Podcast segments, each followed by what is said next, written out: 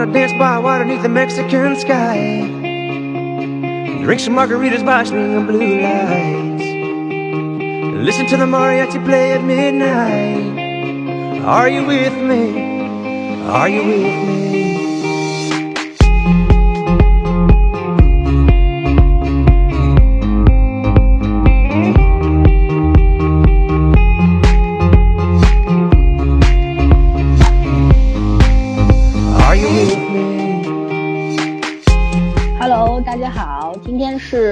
小年夜，然后呢？怎么今天是小年夜？一个星期前的今天是小年夜。那个是小年，嗯呃，小年夜就是大二十年夜前一九，天，对对，嗯，嗯，好麻烦。你真不懂啊！你是中国人吗？我 不懂，我哎，我真的传统的这些东西我都不懂。我知道除夕就不错了，你要夸我。哎呀，好吧，跟你这种非人类有啥好说的呢？好吧，继续。十点零六分，我们来录最后一期《浪漫医生金师傅》。不是最后是猴年最后一期，好吗？不对啊，最后一期的金师傅嘛。哦，我的天，你今天你你今天喝脑子有多了吗？你是 为什么听不懂中国话？同志们，我以为他喝多了。我以为你要说那个今天今年那今年最后一期，你们俩怎么了？这是？我是我没喝，圈圈绝对喝多了，我跟你说。今天没没不用不用，这个今天如果听众朋友们觉得听到很多胡言乱语的话，一定要理解圈圈，因为他喝多了。嗯，好，嗯，继续好，那。那我继续说。那么浪漫医生金师傅呢，就是呃，我我先说为什么我们我们一定会聊这最后一期，因为我们上次是聊到十多集，对吗？十五集十嗯十五集，对然后现在已经是又大结局以后是五集，再加一个番外六集啊、对我我希望没有看番外的同学们一定要去看番外，嗯番外绝对是精品。对画龙点睛的，对，就是这么多番外，只有这个番外拍的特别精彩。就没见过别的韩剧有番外啊，那都是我特我都差点以为他要拍第二部，我真的觉得这片子可以拍第二部。嗯我觉得也可可以，可以，可以。嗯我希望他会有，因为真的很棒。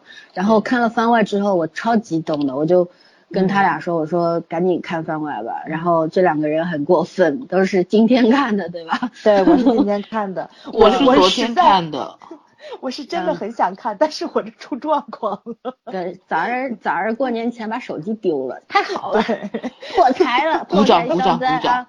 对都留在今年了。嗯，对，不好的事情要放今年。对，过不好的事情都过去了。对，后面都会是好事的，这也是好事儿啊。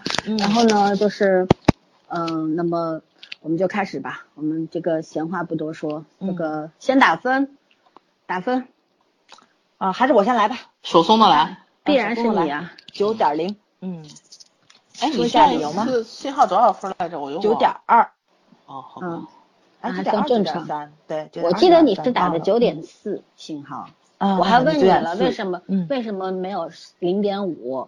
呃，就是九点五呢？你还跟我嗯说了一堆不知道什么鬼的反正是肯定是以上，要不就是红色九点二，对对对对对，嗯嗯，好吧嗯肯定是超超理超九理由呢？分了，对理由呢？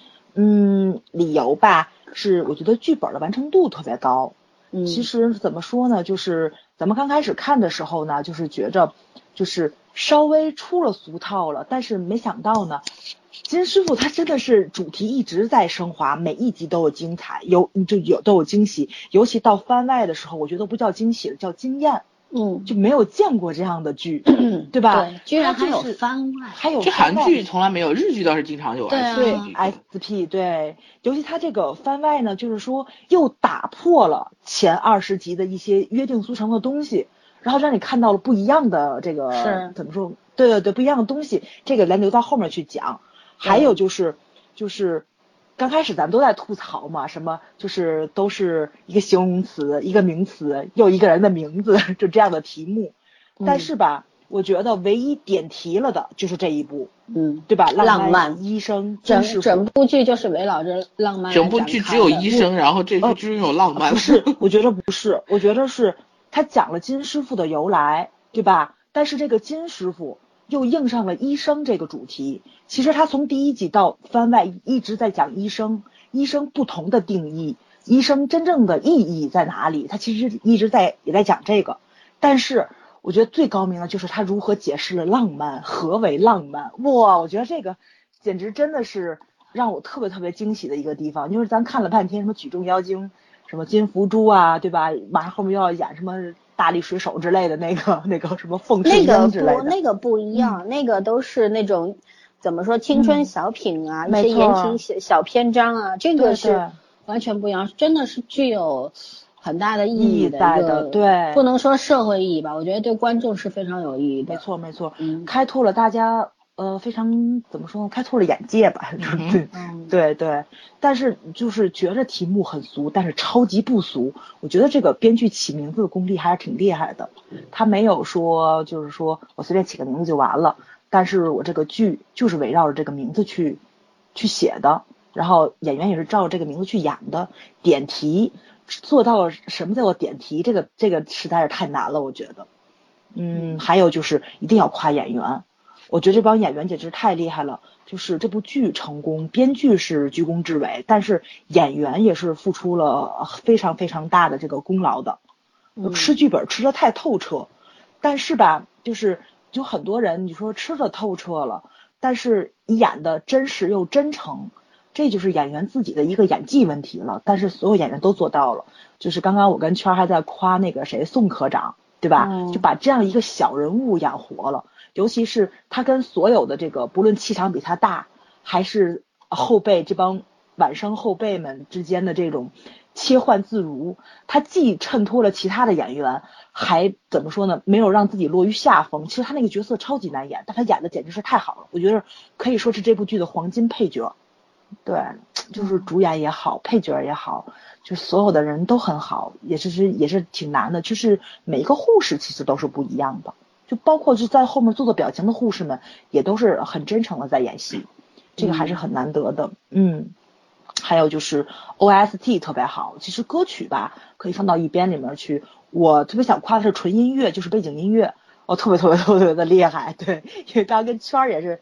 圈好像也夸了好多，是很多场景里面的，咱们可以放到音乐等会儿我必须要说一下，这个整部金师傅整部剧都用的都是欧美老歌。对，在网易云音乐有一个专辑，对我看到了，嗯嗯，对。它不只是歌，我觉得音乐也是很厉害的，就那个纯音乐也都是他这个点对吧？非常好。我们刚刚顺便把小鱼同学也夸了一下。对对对对对对，就嗯，觉得小鱼有点这意思。啊，小鱼有这方面的 天分。对，然后呢，最后我就一定要说一下导演了，觉得导演很厉害。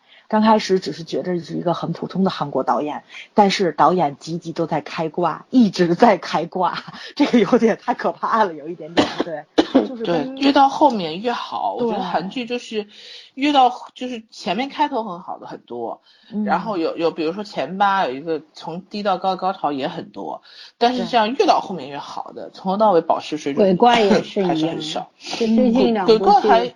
鬼怪好点就是起伏不定，但是金师傅真的水准一直很好，对，是一直在走高的一个状态。对对，就是他还有惊喜下面。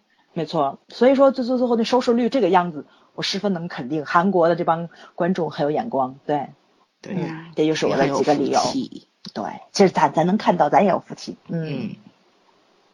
OK，就这几个，你们两个人可以打分了。嗯嗯，我来打分吧。你打。八点五。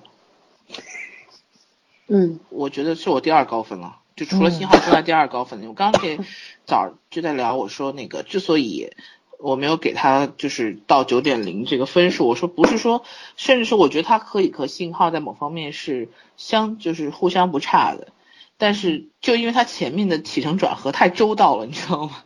太周到引起了我的不满。到后面虽然升华的很好很顺，但是我还是要相对保守一点，嗯。但是这个剧来说呢，没有什么可以批评的点，就除了我说这个，这是个人偏好问题，也不算缺点。嗯，他他其他的各方面，就像早说的那样，都很都很好。嗯。然后嗯，剧本 剧本的情节啊，演员，然后就是我觉得剧本情节甚至比我想象中更好。就是这个这个编剧在后面几集发挥的。没有落到，就是没有落入俗套，而且还把前面的梗接起来了，甚至说有些情节你没有想到，或者是你想到了，他的表现手法可能比你想象中更理想，哦，我觉得这都是他的优点。然后另外就是 OST，一方面是他做本身作曲的这些呃音乐很好，另外一方面是他给那个有些情节配的那个对音乐点的真特别好。刚刚就是说最后这几集，一个就是在那个。十八集，十八集那个有一个什么患者送到急救室以后，他的新来的那个实习医生，把羽绒服剪开，一下子就满天飞羽毛，然后你在大家手忙脚乱在抢救的时候，就突然出现这样的场景，然后还就突然那个情景一下变得很轻松，呃，而且很浪漫，就变得包括金师傅那个笑。我我现在想不起来当时配的什么音乐，但那个音乐那个节奏也是卡的刚刚好。我就觉得这个导演的慢镜头和音乐的搭配，就是这是很很细腻的地方。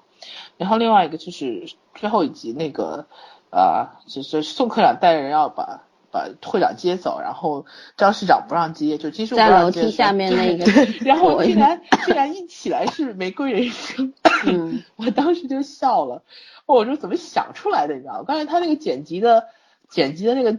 那个层次感和音乐是配的很完美，完美无缺，对起伏转折，嗯，然后我真是觉得，啊，怎么说呢？这个这个，一个是想象力啊，一个是确实是，呃，整个制作水平和导演水平都很细腻，嗯啊，嗯，还有什么我特别要夸的？我没有特别要夸，就是画面的质感吧。这个片子画面的质感，韩剧真的是很少有这种质感，嗯。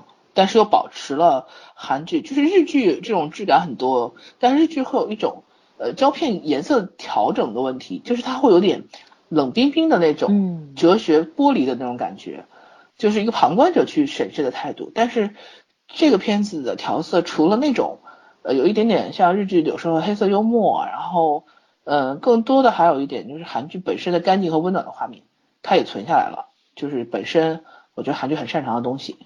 嗯，就是进化的很好，这个片子风格还是在的。对，嗯，就保持的东西很很完整。嗯嗯嗯嗯，我想知道老孙的分数。对，我觉得老孙应该八分以上了。嗯，我九分。嗯，哎呦，难得。嗯嗯，不错。嗯，因为第一次打分我打了六点五，我打六点五是因为针对前八集，我确实前八集推进的比较慢。对对对。嗯。可能你整个，因为我们是追剧状态嘛，可能整个出完之后你再去看的话，就不会有这种感觉。但是当时我只是负责我当下的感觉啊。对。那现在结束之后呢，呃，给九分也是有原因的。第一的话，其实你们俩都讲的差不多了，就是我觉得，呃，这个我说对观众是非常有意义的。我想着重讲这个意义，因为我觉得这个医院其实不管他现在这个处在的这个地理位置。非常重要，但是他还是一个乡下医院，或者是他将来会成为这个急救中心啊之类的，对吧？嗯嗯嗯，就是说会变成一个专业医院，都不管。但是我觉得这是呃，对观众来说就是一个乌托邦式的存在。其实我很讨厌乌托邦这三个字，虽然我们的有一个群叫乌托邦，乌托邦是一个就是一个实现不了的东西，空想的嗯一个世界。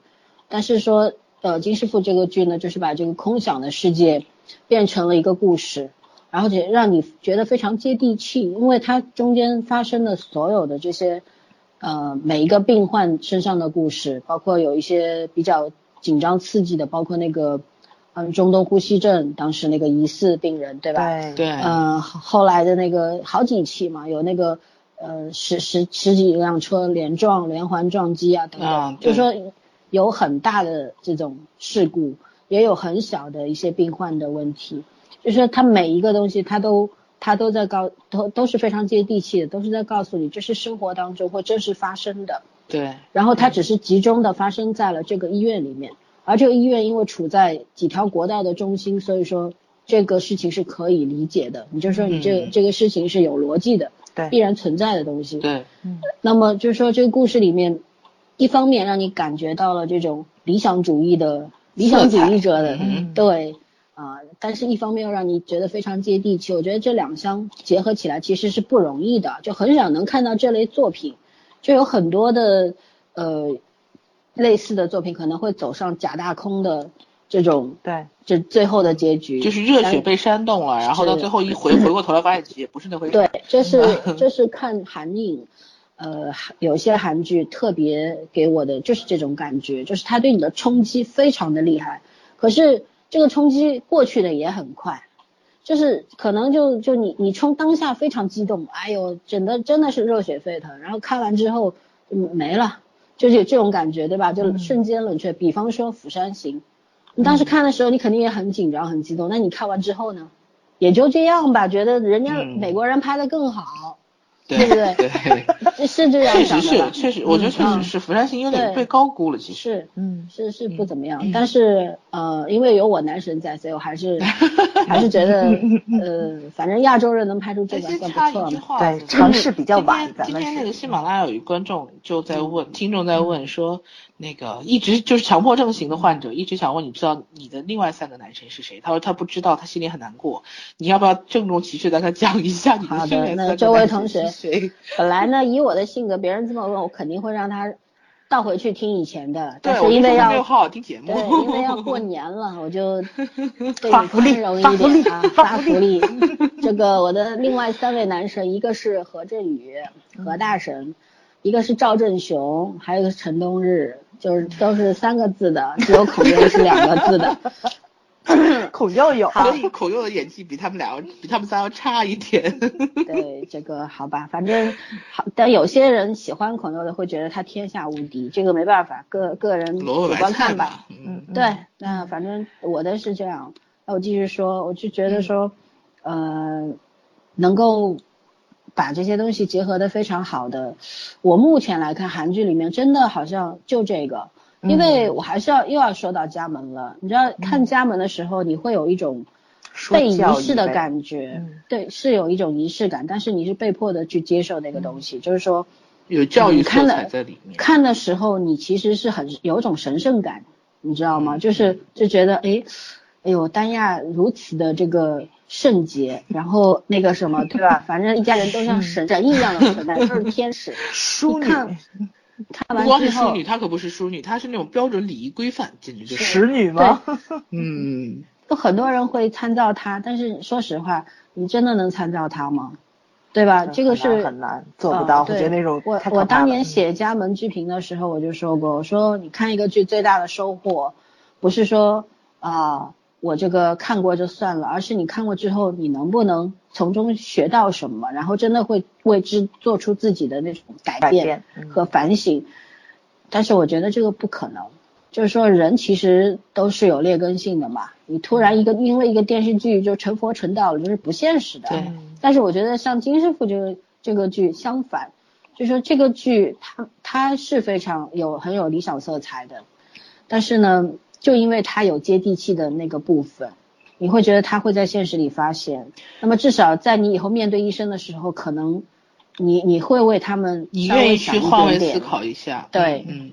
然后遇到比方说下雪天、下雨天开车的时候，你至少会知道我不能够喝了酒，然后那边开的那么嗨，对不对？就是一些特别接地气的，然后特别小的事情，你大概会去提醒自己，我不可以那么做。我觉得这个这种教育意义是非常好的，对，就是你会让你切身的去改变的，而不是说那些特别高大上的伪光正的那个跟我们这种普通人真的有点脱节，说实话，对吧？毕竟普通人优点缺点是非都是非常明显的，对对吧？嗯。然后呢，金师傅我还要说到就是那种冲击感，其实金师傅看完我我上周看完的吧，应该是看完之后。我看完番外，我记得我还在咱们三个的群里面，我还说，哎呀，太好了，你们赶紧去看吧。我说那个番外，我说我就不剧透了。但是番外当中有提到的一点东西，等一下我们来，我再来说，就是说，我说我让我非常感动，就是到现在为止我还在回味，反而就有些剧吧，我我当时看的时候挺激动，看完就完了，就那种，就是金师傅给我留下的一些回味，我觉得可能。可以用隽永两个字来形容，就是你可以再去二刷三刷，还能刷到新的东西出来。没错，即便我不刷，我脑子里也会记着，就留的印象。嗯，整个故事它给我留下的有很多很多的亮点，而且有很多很多深刻的东西，然后有激发了我很多的思考。我觉得这个是我看剧最大的收获。所以，请问你要写文了吗？呃，不写。我我跟你讲，越是好东西，我越写不出。我觉得我手高眼低。写写东西、写字的人都这样，经常是这样子，就是说你真的很喜欢一样东西的时候，你是写不出它，讲不出它哪里好的。用你真是它很好，等到你可以客观形容的时候，它就你就是那个劲儿过了，你就可以相对客观。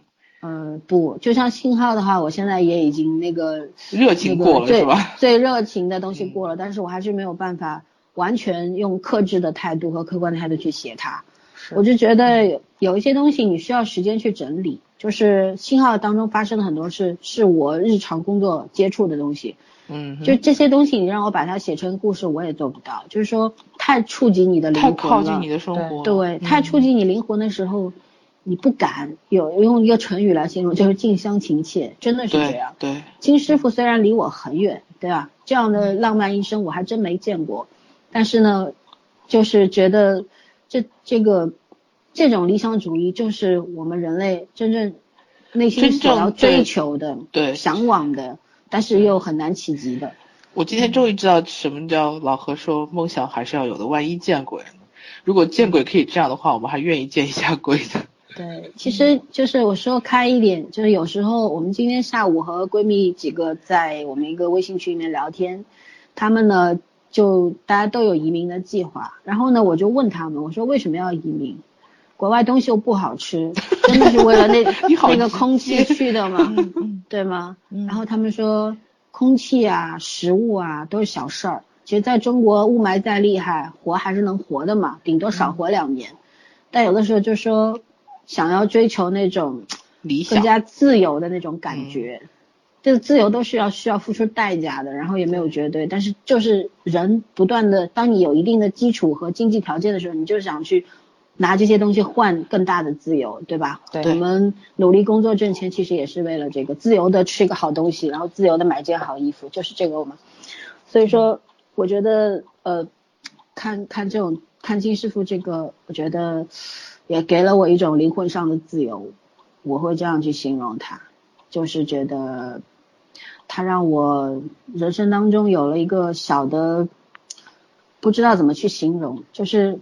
就是感觉就是我的灵魂受到了震荡的那种感觉，那种感觉是吗？其其实整个前就是二十集的话，就是一个整体看的时候就觉得，嗯，就是它是一个完整的故事。但是当番外出来的时候，那就是精华，因为番外的名字叫《一切的开始》。对，我看到这个名字的时候我就激动了，你知道吗？看完这个看完番外这一个小时之后，我真的是不是激动是感动，就觉得真的是。受到了震荡，就是我这一段时间一直在想一些问题，还没有想清楚。我想清楚的时候，也许有一天会在节目里 说出来。老三前一段玩也表示自己很抑郁，虽然老三和枣同学最近都表示自己很抑郁，然后我也比较不能理解，因为他们两个不停的花痴花狼，你知道吗？我这边说自己很抑郁，哎，就因为我很抑郁，他会去花痴啊。啊，这种抑郁我提倡，你们俩继续抑郁。嗯嗯。对，其实其实就是也不是抑郁了，我是因为工作，我其实不太知道早上是为什么，早是因为写不出来，你知道吗？对我我我我其实是因为工作，就觉得有时候，呃，就当你直面到人性当中那个丑陋的一部分的时候，我其实也也是受到了冲击的。然后自己需要时间去舒缓一下，然后正好朴永植进入了我的眼帘，然后 让我得到了精神上的。你看到了没有？这才能让我有精神。这就是什么那个富豪选老婆，然后什么弄了一堆问题，最后选的那个胸大脸漂亮。你有没有想过，我的我的男神其实长得都不好看，就是你嘴上说说而已。可以啊，小朴。男生男神男神男神都要很帅呀。何叔不帅，帅何叔是角色帅，对，何叔角色魅力大，魅力啊，魅力有大，本人说帅这个真的不长得就那样吧，对对吧？不不难看就是了，长得就就真的是普通人，没有特别。哎呦，笑死了！这四位其实也就。赵大叔年轻的时候可能会帅一点哦，没有没有，程冬日年轻的时候很帅，程冬日年轻我我早上我跟你说，我没法给你评价帅，你 你自从有了王宝强之后，对你就有心理阴影。好吧，好吧，我们不扯远了，好，回来回来，我们 不能因为要过年了，我们就这么嗨，好吗？明明很忧郁的事儿讲成这样子。对对对，就前面讲的这么严肃，还还触及到灵魂了，那下一秒就花痴，一到花痴就立马 happy 了，立马就继续继续讲灵魂的事儿，讲灵魂的事好吧，讲灵魂的事，我们聊聊聊聊，因为我们其实把它割开要聊最后五集加番外呢，又没什么意思。我觉得呢，我们聊一下整体吧。就是其实评价一个剧，这这个剧还真不好评价，就是它因为它很好，你就没法评价。对，那我们就聊感受，反正我们也不是专业人士，对吧？我们也不负责评价，我们就聊感受，好吧？这话怎么听这么耳熟？影感吗？不要说不是不是，说影感啊，我知道我在哪里听了，我不说了。黑水那儿听到的，嗯，对。像我们这种业余人是讲的话都是一样的，你知道吗？嗯，说明大家是有同道中人。对我们，我们这种人，我们也没有学过影视评论，我们没有学过这个专业东西。专业的，对。就我们能谈的就是感受，其实这个感受，我觉得就是最直观的东西。对，最直观。其实每个人的感受还是有点区别的嘛。然后能够真正能够听听到的都是有缘人，然后听懂的呢，那就更有缘有心人。嗯嗯，好吧，谁谁谁谁谁先？其实我特别好奇枣儿圈，我们让他先说。我觉得，我说我们俩让枣儿先说。啊。我我对枣儿的那个感受特别感兴趣，你知道吗？枣儿永远出乎我意料。对对对，因为我们两个有点像，就是有时候那个点就是切的是一样的。然后枣就很特别，你知道吗？我今天对你也很有期待。你下午的时候说你你很多感慨啊，我那会儿真的挺感慨的，尤其中午刚看那会儿感慨特别多，这会儿略微冷静一点点。嗯嗯，行，早早上来，早先说吧。嗯，这个好吧，我先说，就是这部剧吧。其实我觉得它不是讲爱情的，但是就是说没有爱情什么事对 对，但是我看到番外的时候，我突然之间觉得编剧还是挺厉害的。其实他塑造了很多很多的不同的爱情的形式。嗯。然后呢？然后我就特别感慨一件事情，其实我觉着啊，就是咱们总说什么爱情已死啊，这个世界上没有什么真爱了。其实生活中是不缺爱情的，我觉得。其实特别缺的是把爱情当回事儿的人。就像是生活中不缺美。就缺少发现美的眼睛，对对，你有没有能力去感受爱？千里马，只缺伯乐。嗯，就是你比如说，就是番外里面出现了金师傅的这个初恋金惠秀演的这个嘛，对，我觉得就是他们这属于老一辈儿里面活得很新潮的人，对吧？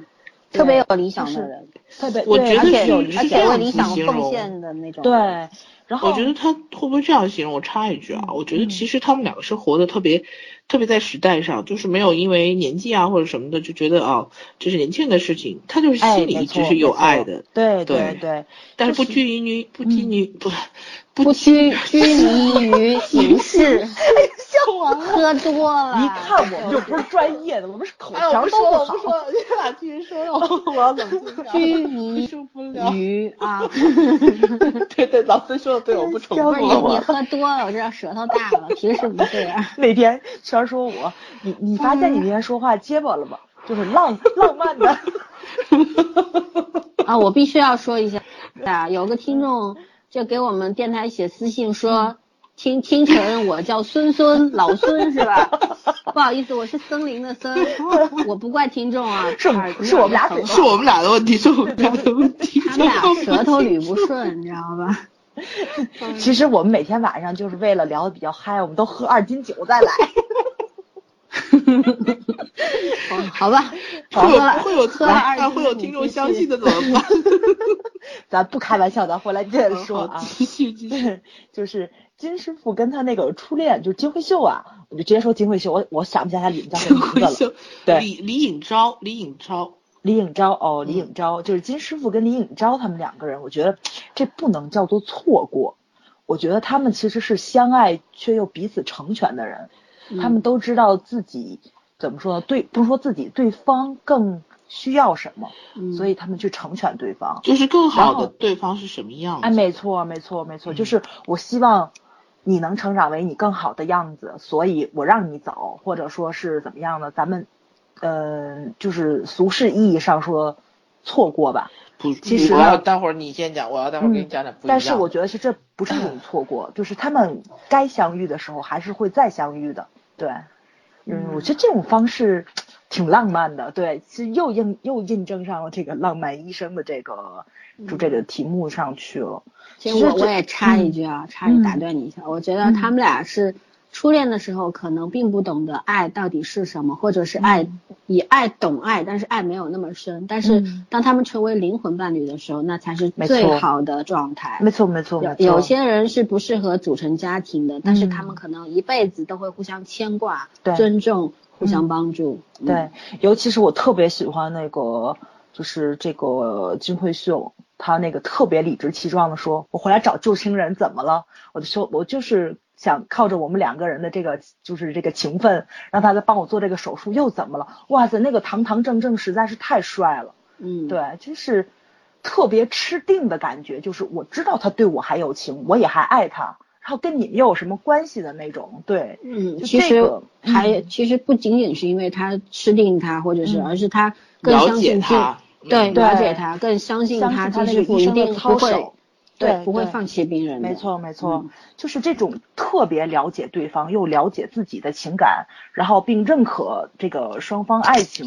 我觉得他们这个，呃，真的很浪漫。对，然后就又怎么说呢？就从他们这个，也不用说对比，就是瑞静跟东柱的他们这个，就这对爱情，就是呃想放手，也想成全，但是最后是个小乌龙嘛，没有分开。但是呢，就是人很年轻，就是他们两个爱的又很老派。我觉得。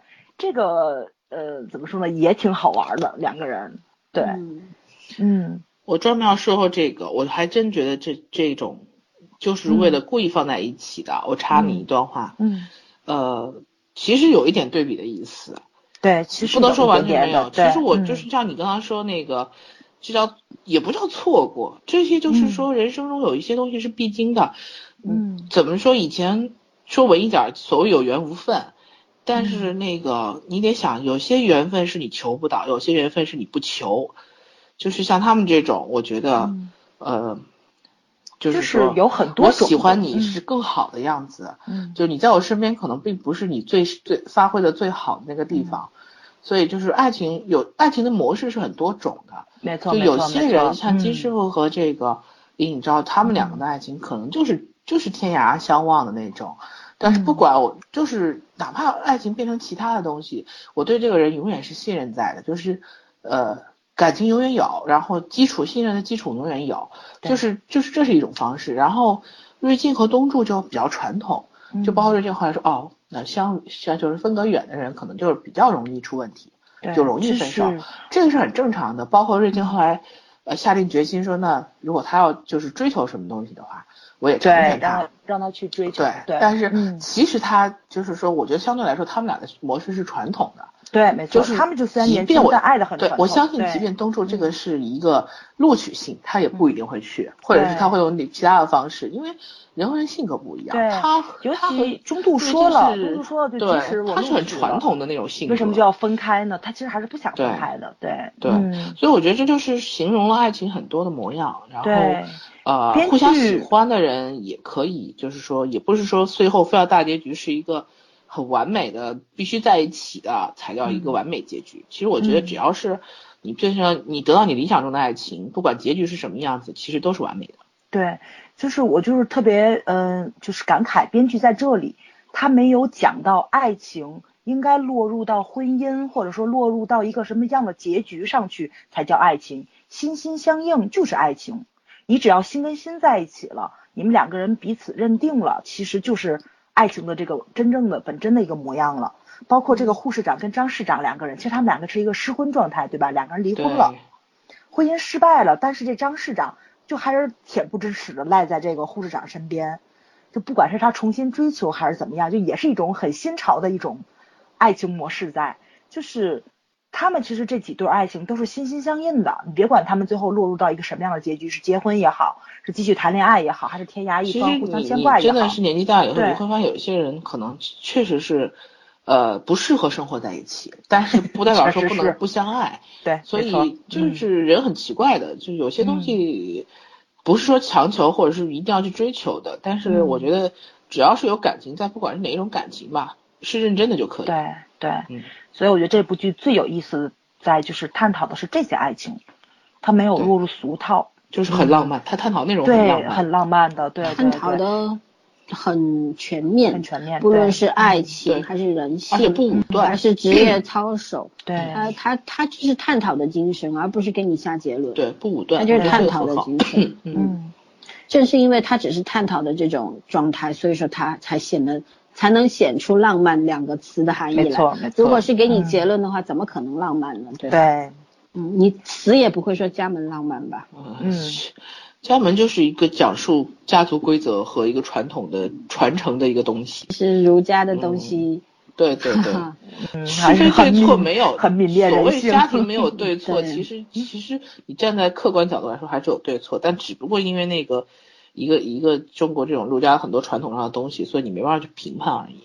嗯，其实我是觉得啊，嗯这个金师傅这个剧呢，各方面来说，不管是从爱情角度，还是从医疗的角度，还是从人性的角度，嗯我觉得是更符合人性的本身的样子。对对，就是说，我还是要拿家门来做比较。其实家门当中发生了很多很多让你觉得特别有神圣感的东西，但是那个是反人性的，对，嗯，对，你们知道吗？仪式感仪式感嗯太强烈对，了。做出任何一个选择，如果是出自本心的话，那这何家这一家人，包括后来李江石啊等等啊这些人，其实都已经升华到这个非人类了。对非非理性人了。对，不是说不存在，而是这样密集的存在，就是一个非正常的状态。当然了，电视剧是有具有它的这个时代意义的，对吧？所以说，嗯，你不能够拿这些现实的东西去衡量它。我觉得家门它有存在的价值，非常经典。其实是虽然它教条，但是它能够从中让人学到不少东西。至于你能够因为学到什么而去改变什么，那就是你自己的能力和造化。但是就是我还是非常推崇金师傅这种，就是说他不给你结论，他只是在讨论一个过程。然后因为这些人所有的结局你都没有看见，至甚至于那个医院到底有没有造出来，嗯，最后理嗯事长他只是看了一眼那个资料，然后放在那个茶几上了。他他你看得出来他是要做还是不做呢？也没有。包括理事长，当后来那个漫画作者不是被理事长出钱救了吗？对吧？然后他的角度上面来，事长，理事长呀，会长会长是那个啊，会长，会长，对就是叫他理事长的嘛，嗯理事长嘛，对吧？嗯就就就叫会长吧，就是会长。嗯。那本漫画写出了会长曾经是一个什么样的人，他现在一个守财奴，嗯。对吧？一个放高利贷的，现在居然可以说嗯。拿钱出来救人，但是你不代表他就是一个好人了，因为每个人生活在这个社会上的这个状态不一样，然后需求不一样，所以他社会的地位和身份都不同阶段他的不能因为。对嗯。对，不能因为他做一个好事儿，你就觉得他是个好人，对吧？对，那就没有意思了。所以说呢，这所有的最后这个二十集也好，番外也好，这两个结局，我觉得这是两个结局，而不是说番外是番外可以是前二十集的一个开启。你甚至把这部剧倒过来看，你先看番外，再看那一到二十集也是顺的。对，然后你对二十集看完再嗯看番外也是顺的。就是说，我觉得，但是你还有一种可能性，就是你把这个当成两种结局也是可以的。嗯对，没有番外，那个也是完整的。嗯所以说我我是觉得最好的部分就是他没有给你看到任何人的结果。对，也没有洗因为洗白任何人，我觉得这个对，非常好。因为因为这个事情，这个所有的人，你就当这些人都活着，然后他们就在那个空间里面继续理想主义的活着，对，这样过着人们所啊、向往，但是又自己不太能做到的那种状态。嗯，没错。对，这就是我特别佩服编剧的地方，他只是想讲这样一群特别浪漫的医生们，他也就只讲了这群浪漫的医生们。嗯至于生活真正的模样，对吧？这个现实的社会到底有多残酷，他只是给大家展现了冰山一角。嗯至少，嗯，这个社会对他们造成什么样的影响，对吧？这些医生怎么样去抗争，嗯，他他也只展现了一部分。那医生不会变，咱们看到现在就觉得这些医生们是不会变的，但是社会会不会因为这些医生们去改变，没有答案的是，对，嗯，是。嗯是没有答案的，其实呢，这个这个医院呢，其实它也是一个密闭空间了。嗯所有的这些人其实都是在这个密闭空间里面做，才能够实现这些事情。所有的你看这些病患啊，什么外来客啊，进了这个医院之后是会被受到影响的。我觉得可以分开来看，就是说这个空这个空间里面所有的人都是拧成拧成一股绳，然后都是理想主义者。包括一开始的江东柱啊什么，一个一个非常现实的人，应该说啊，不管他有多少原因，但是他也是一个很现实主义的人。对，他最后也是变成了一个理想主义者。嗯，你能说他完全是因为受金师傅的影响吗？我觉得不是而是他内心本身是有这种追求的东西。嗯，其实每个人都有这样的追求，你只是没有遇到那样的场合和氛围，刺激你，没有、嗯、没有那一群人刺激你、影响你，然后拽着你。对，然后你这个环境很重要。是。到了这样一个环境，你才会变成同样的人，对吧？包括那个科长、宋科长的最后，他是个小真小人，真小人。但是我我上一期就说我很喜欢他，嗯，我就觉得这样的人是可爱的，总比那个院长好多了吧？对对对吧？嗯嗯，尤其 金师傅他阴了院长，哇，这我觉得也也也很厉害，对，嗯。呃，说到这个，我想讨论一下，就是我们乌托邦群里面有一个八月姑娘，她说她看金师傅觉得烂尾了，那我就很气愤，我说、嗯、为什为什么这么说？嗯，她说你看那个院长，她说演了二十集，那个院长、嗯、呃好像就是为什么到最后也没说把他拉下马？她说这是烂了。哦，这不知道不知道，呃、他太他他更喜欢那种。纯属对他他标准的他都要结局，实锤，所有东西他都要我觉得这个其实是一个很高明的地方，对，就是其实这个很真实，对、嗯、他到最后都没有展现出来都院长他到底就是怎么说？因为这个人他确实坏的很有实力，咱得承认，对吧？他不是传统意义上的那种大反派，然后就是从从天上跌到泥里去，就是他这种人，即使从云端跌落下来。其实也是会有降落伞的，因为他很聪明。是，但是吧，但是你如果说就是最后演了有降落伞的话，其实大家心里都会觉着很很不舒服。但是你说你要不给他降落伞，其实逻辑上是又不通顺的。其实像这样含而不露的去讲了一个没有结局的结局，这才是最真实的最真实的结局。是对对，因为像这种人，他其实并不是，他当然是会长给他了这个。呃，院长一开始是会长提拔他的，或者说会长的女儿提拔他的，对吧？对。但是其实他这么多年盘根错节，他的势力也是有的。没错。你想把他轻易拉下马，而且你在法律上你已经没有办法惩罚他了。对。然后那个会长看到那一叠资料的时候，也只是呃，会长都没有看到那个，因为没人告诉他，然后他自己做贼心虚说出来了，但会长也没把他怎么样。对对。因为因为其实这个成年人啊，这个在有游戏规则的，嗯，对，在商场上也好，都有游戏规则。就是有很很多关系不是，就真的是上下级，而是大家互相。电视剧里面一个对就是对就打个勾，错就打个叉。对，就是就是大家都是互相交错的那种，互相钳制的，并不是你比我更有钱你就一定很牛逼，对，而是我我有些势力可能要大过你，所以说会长其实也不能怎么动他。嗯。至于他最后有没有从院院长位置上下来，我觉得下来又怎么样呢？下来可能过不久又上去了。对，因为会长毕竟还是商人。对对吗？尤其是我觉着他儿子对他父亲的那一番话，其实是真真正正伤到他的地方。嗯，这个是编剧最厉害的地方，因为他的自尊心是被他儿子践踏的，这个是太可怕了。这个对一个这么骄傲的人，然后又嚣张了这么多年的一个人，绝绝对对是一个羞辱，很大的羞辱。对，因为那个谁金师傅得到他儿子的认可。然后他儿子把认可从他身上拿走了，哇，这这这这打脸打的啪啪的，简直是。嗯、我觉得他儿子那一番话，其实对他是一种提醒，就是说你这个人，这个院长呢，他不会变的。我相信他往后他到死都还是这个样子。对。只不过说他后来不是特地跑到去找金师傅说你为什么要这么做？金师傅跟他讲了之后，他说你有什么意思？还是个理想主义者。对你有什么意思呢？对不对？就是不是一种人，天生不是一种人。是没有没有办法，这个世界上还是有这种现实主义者存在的地位的。这个世界上现在这种是是有必要性的，是有必要性其实其实你知道这个世界它真正真正的建成。就是真正的构成都是现实主义者，对对，然后把这个世界拔高的稍微有那各种亮点出现，那是理想主义者制造的。因为人先要立足于现实，才能成为理想主义。金师傅也是那样开始的。金师傅不是天生就是个理想主义者，对吧？嗯。然后就像会长的话，为什么刚刚说他他还是个商人？不管是他女儿也好，还是他也好，最后还是会用商人的目光去选择院长，因为一宣院长首先得是个商人，才是个医生。他甚至可以是不是个医生，但他一定要会做生意，这个医院开着一定要挣钱，没错，不然开着干嘛？人道主义嘛，嗯，对吧？又不是共产主义社会。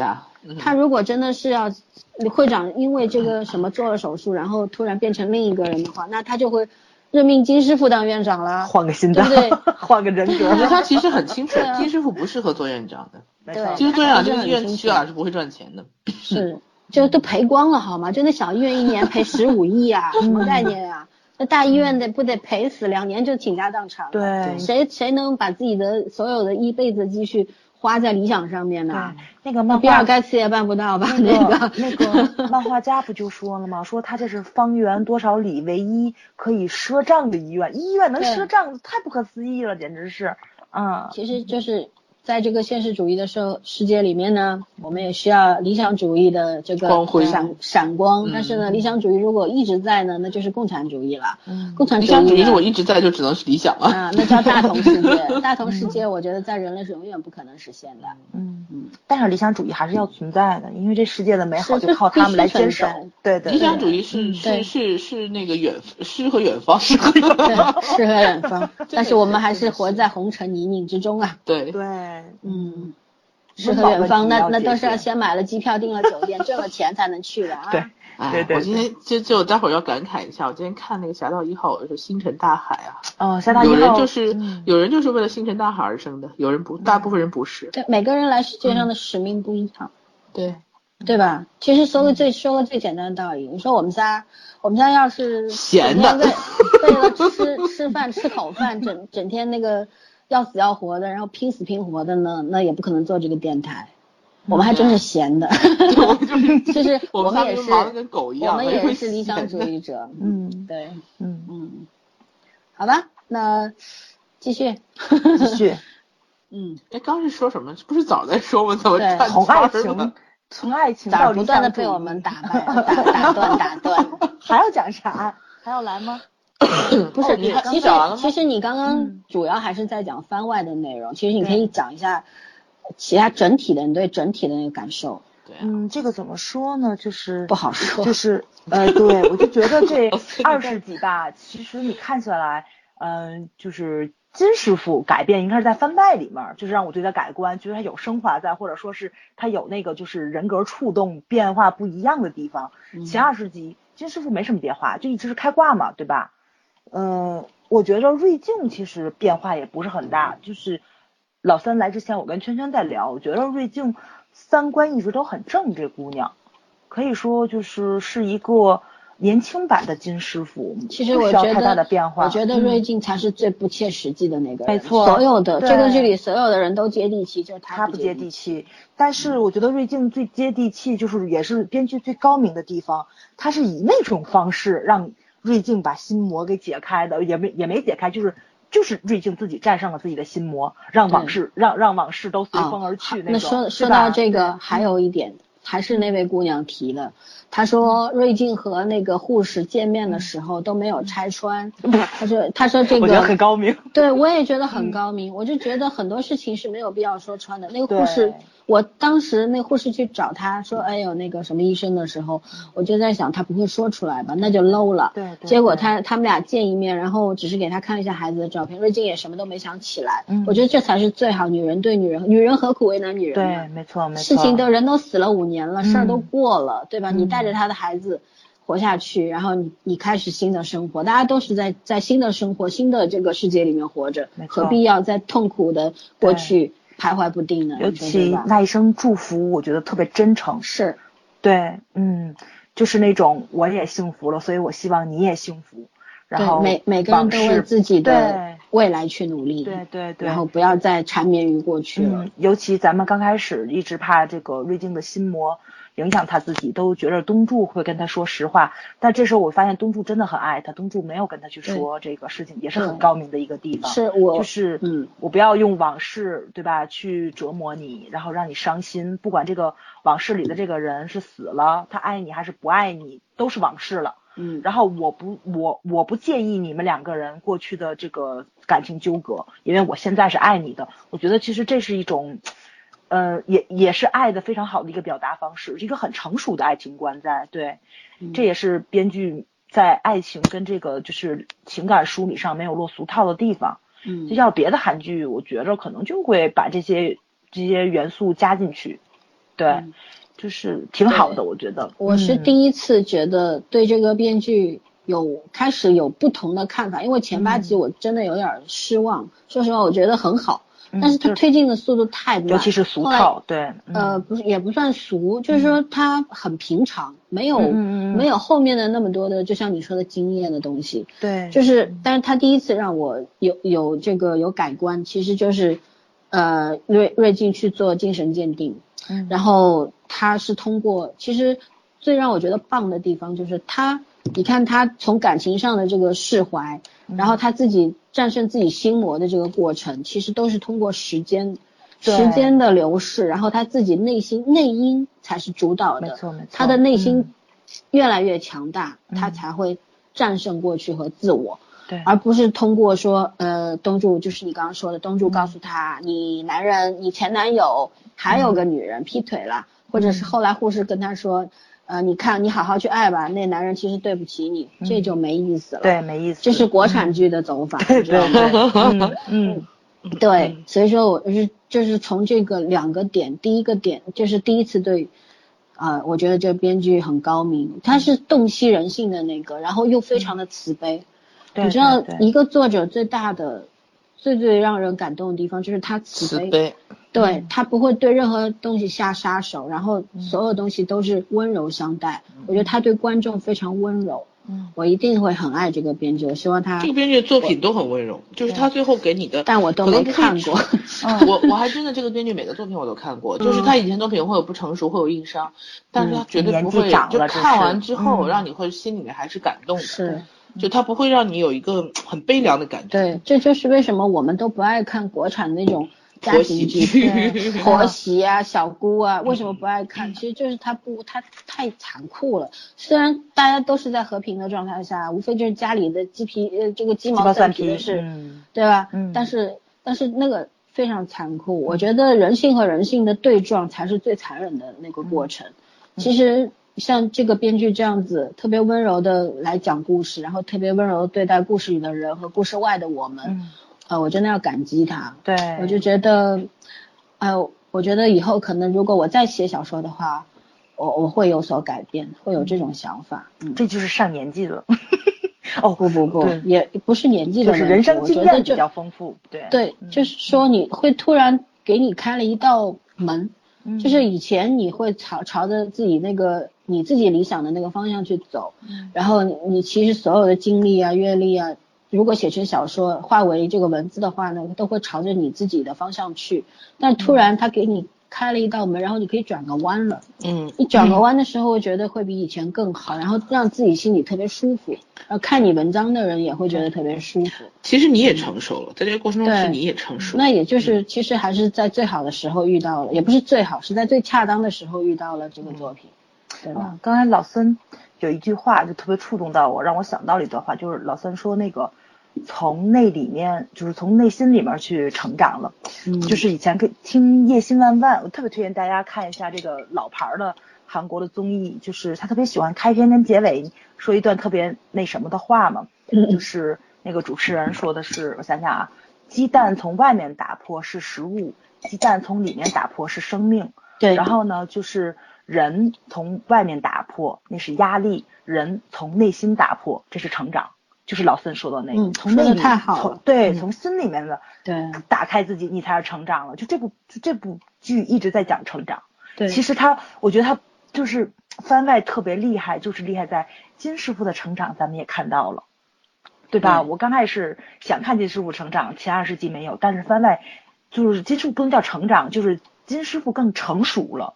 呃，就这个其实就是在就是嗯完整，这个人是完完对完格完完整的这个人格。金师傅其实最大的能力是什么？他是他是完全认，就是他是认识自己的，对对，就是嗯他过去什么样的一个状态，他也说他曾经也是他看不起些这些都院长的所作所为，但是他为了他自己的名，他没有他不需要利，他就是要自己的名，嗯，他维持由于自己也很忙，对，而且他这种名其实他也是很理想化，他觉得我有这个名，我能够治好更多的人，对对对不对？他和奇异博士不一样，奇异博士是他他有那个名，他给只给有钱人做手术，然后只挑战那些有难度的。奇异博士就是现实主义者。对，但是金师傅他是觉得我有这个名，我可以救更多的人。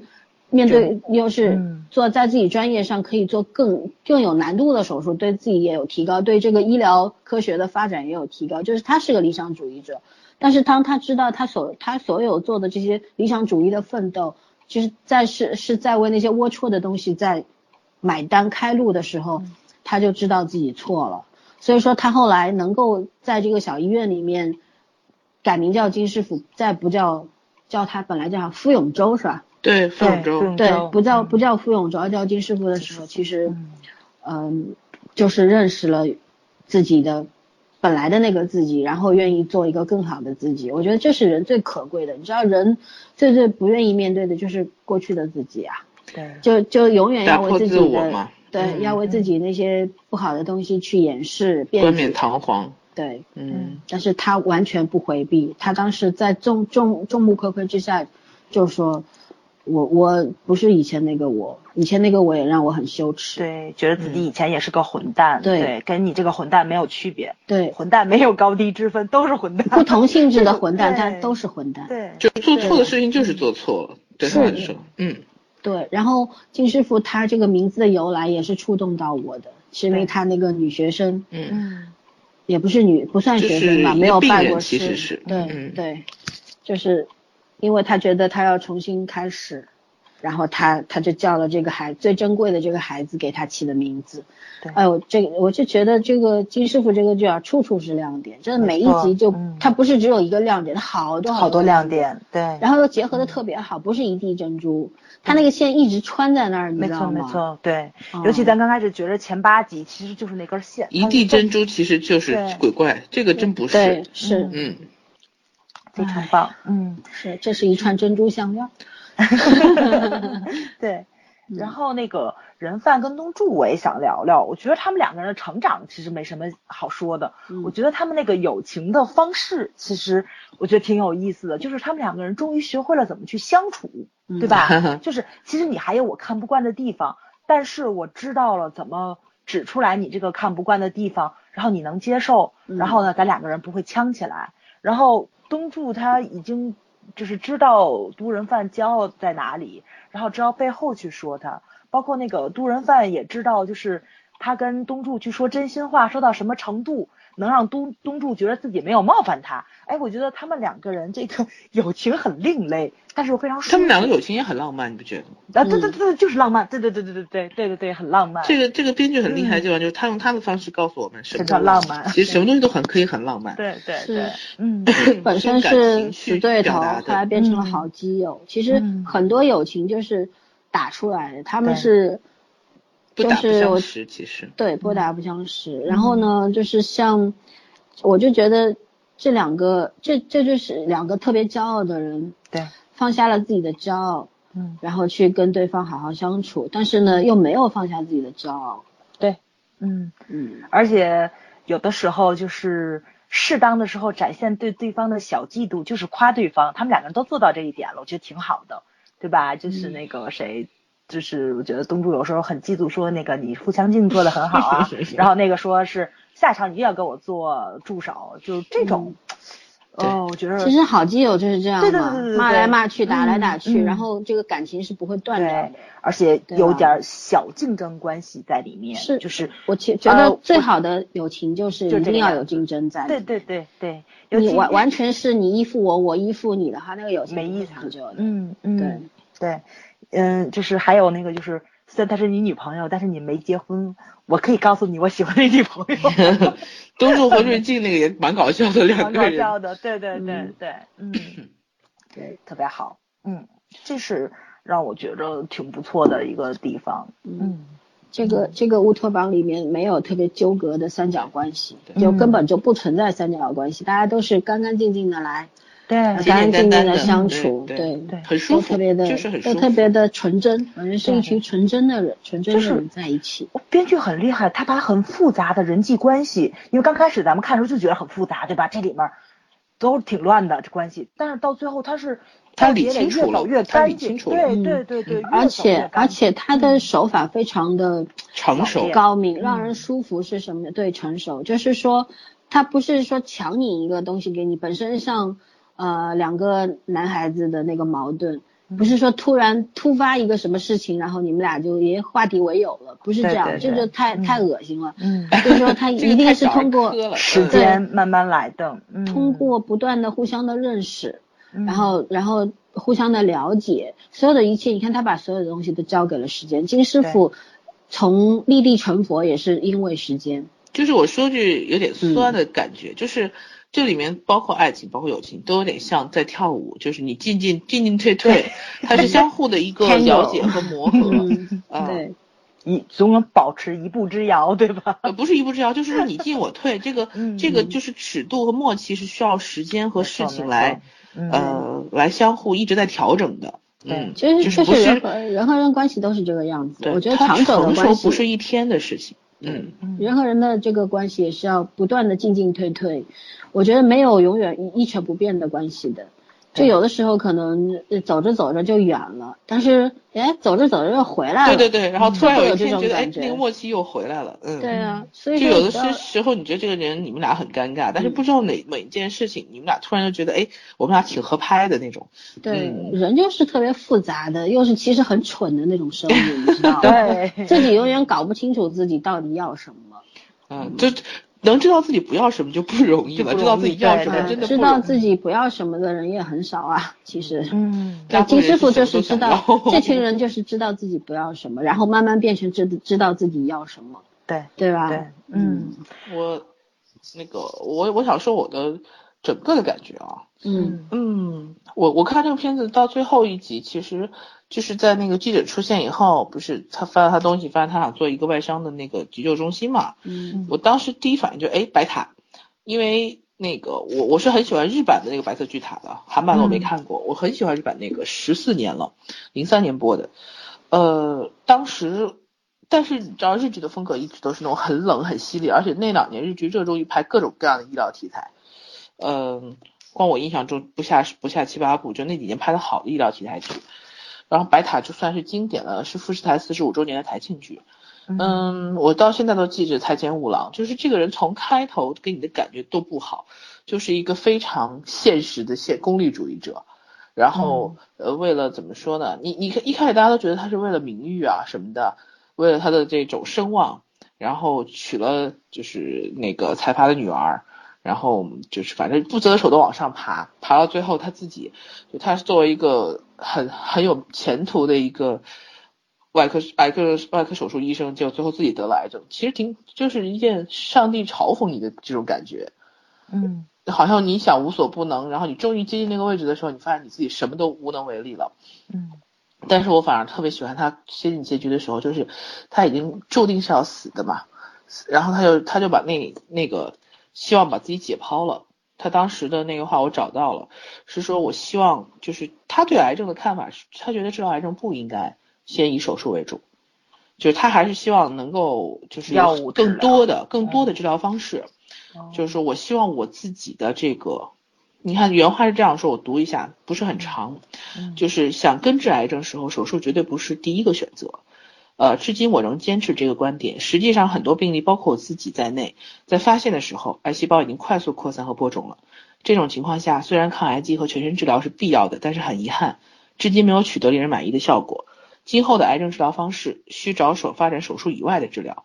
我相信你将会是担负起，这是他跟那个，呃，李健，就是当时张口阳介演那个纯粹的理想主义者这个医生，嗯他跟他讲的话，就是今后的癌症治疗方式就是这样的。然后我希望，我相信你将会是担负起重责的少数精英之一。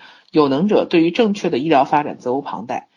希望你在癌症治疗的领域上好好发挥。我深信不久的将来，因癌症而死的病例一定能够在世上消失。希望我的解剖，就是他死掉的对对他尸体的解剖，能对你的研究有所帮助。尸体是活生生的教材。另外，站在对抗癌症的第一线。竟为及早发现，走上手术无法摘除的死亡之途，深感惭深感惭愧。然后这是他死前写的一一段话。我是觉得一个人有多么的冷酷、冷静到冷酷，才能这么 坦然的面对自己的死亡，对，把自己当成了医疗的一个一个必经的过程。我有时候觉得科学家可能就是这样，他考虑很多问题的时候不考虑，呃，我自己作为一个个人是什么样子，他考虑这是我这是这条路的一个必经的前景，总会有人成为这条路上的牺牲者和奉献者。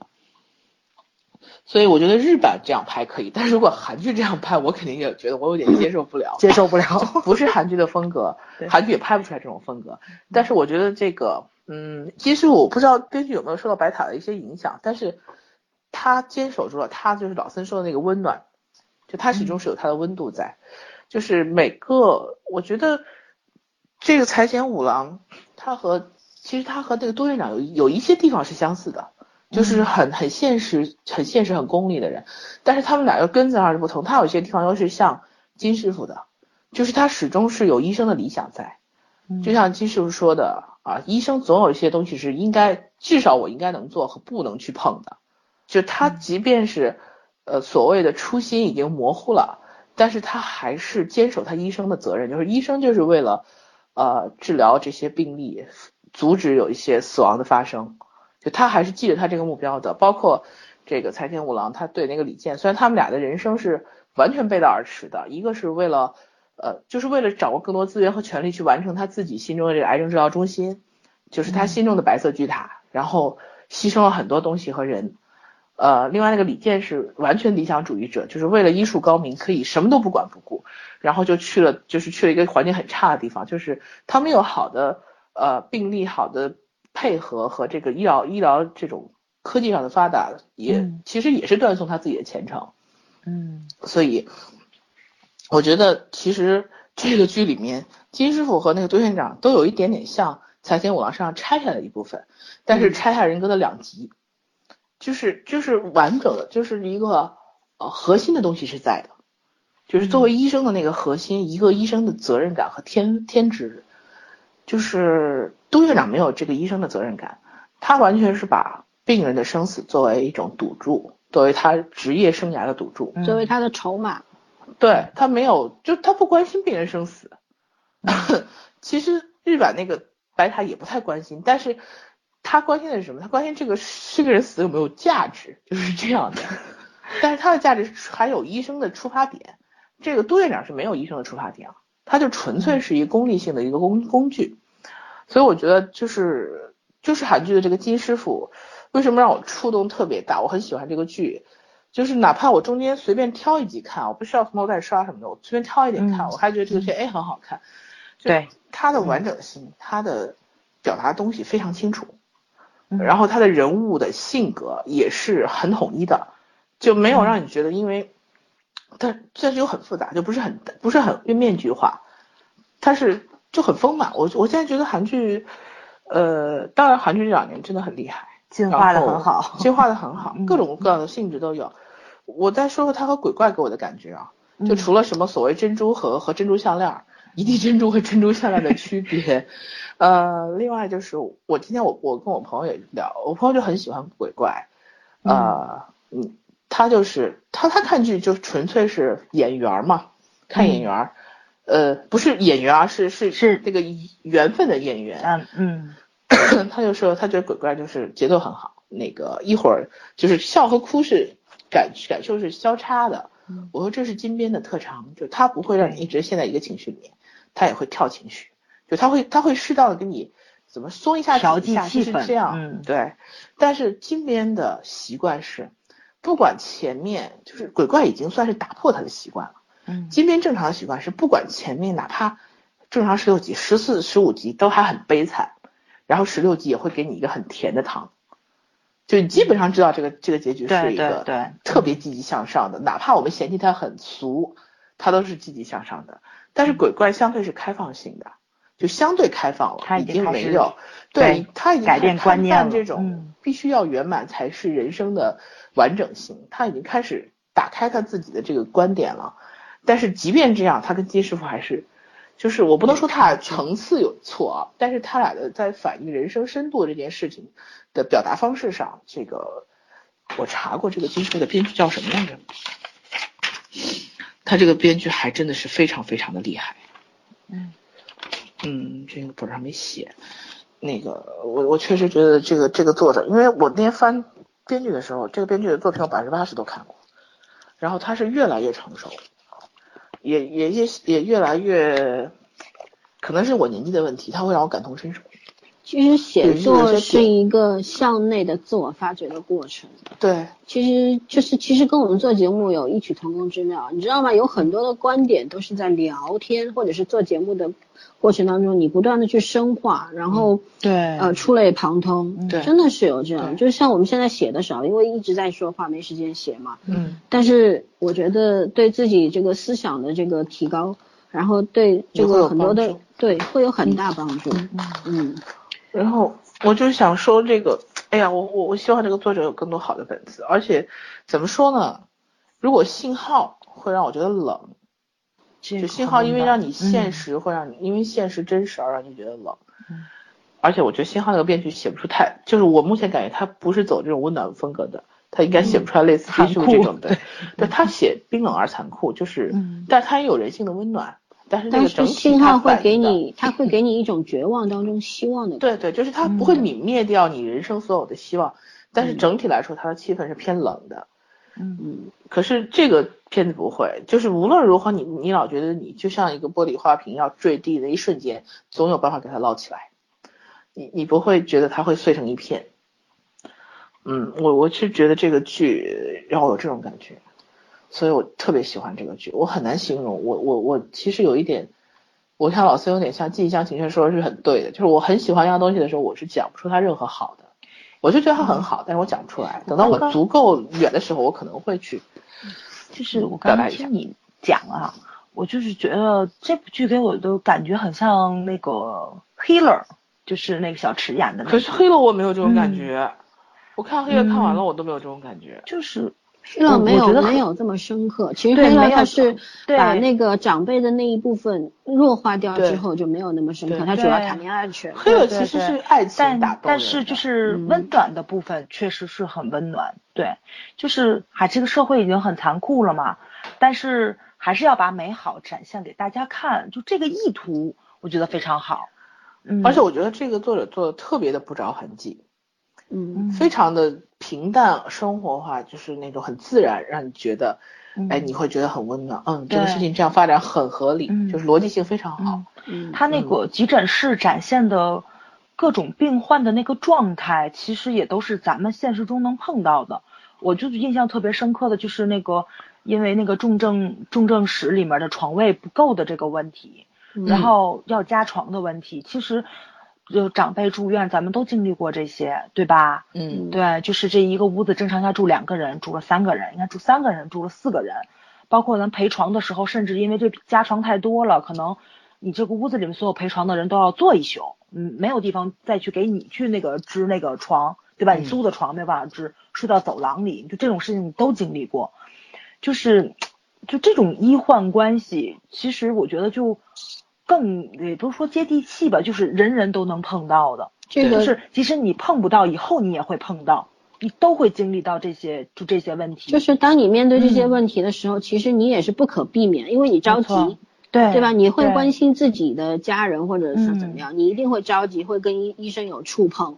这就是我一开始说的，这个剧让我。会会或许会让不是让我，而是或许会让大家一些人在面面对一些问题的时候，能够学会换位思考。就是你一味的责责备是没有用的，有的时候就大家互相体谅，可能效果更好一点。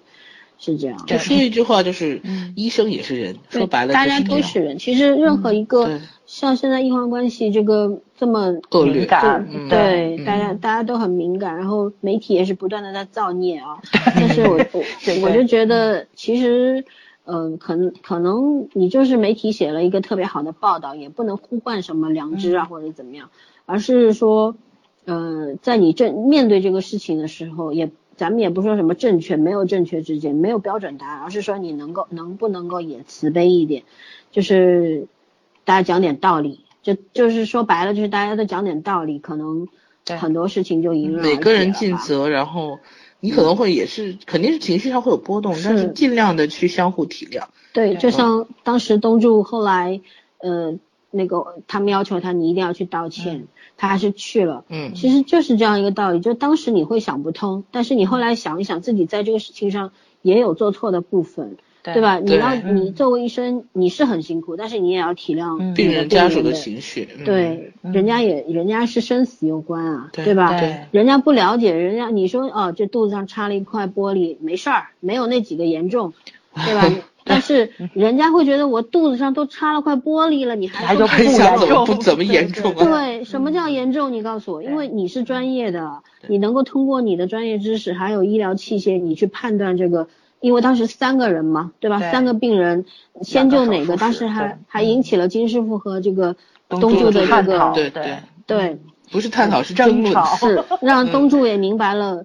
他其实明白不能够恨金师傅，他当时有个台词特别好，说我道理我都懂，嗯，因为我是医生，嗯，但是我就是不想原谅你，因为我是他的儿子，对，其实就是就是这个样子，身份很割裂，对，那个时候我觉得就能体会到他那个痛苦，因为毕竟咱站在任何一个角度都能去理解他，对，嗯，就两个道理嘛，一个就是你不管你是病人还是家属还是你是医生，其实当你意识到自己有问题的时候，你应该。第一时间告诉对方我错了，请你原谅。嗯，我觉得这个是缓解这个矛盾的很关键的一步，最重要的一步。嗯，是还有一个的话就是说，嗯，就是每个人可能就像东柱和金师傅这个问题，我觉得是虽然看上去他他的身两种身份的认同上是割裂的，可是你必须要这么思考，你才能够去解决这个问题。是，对吧？你你每一个人活着，我们每一个人活着。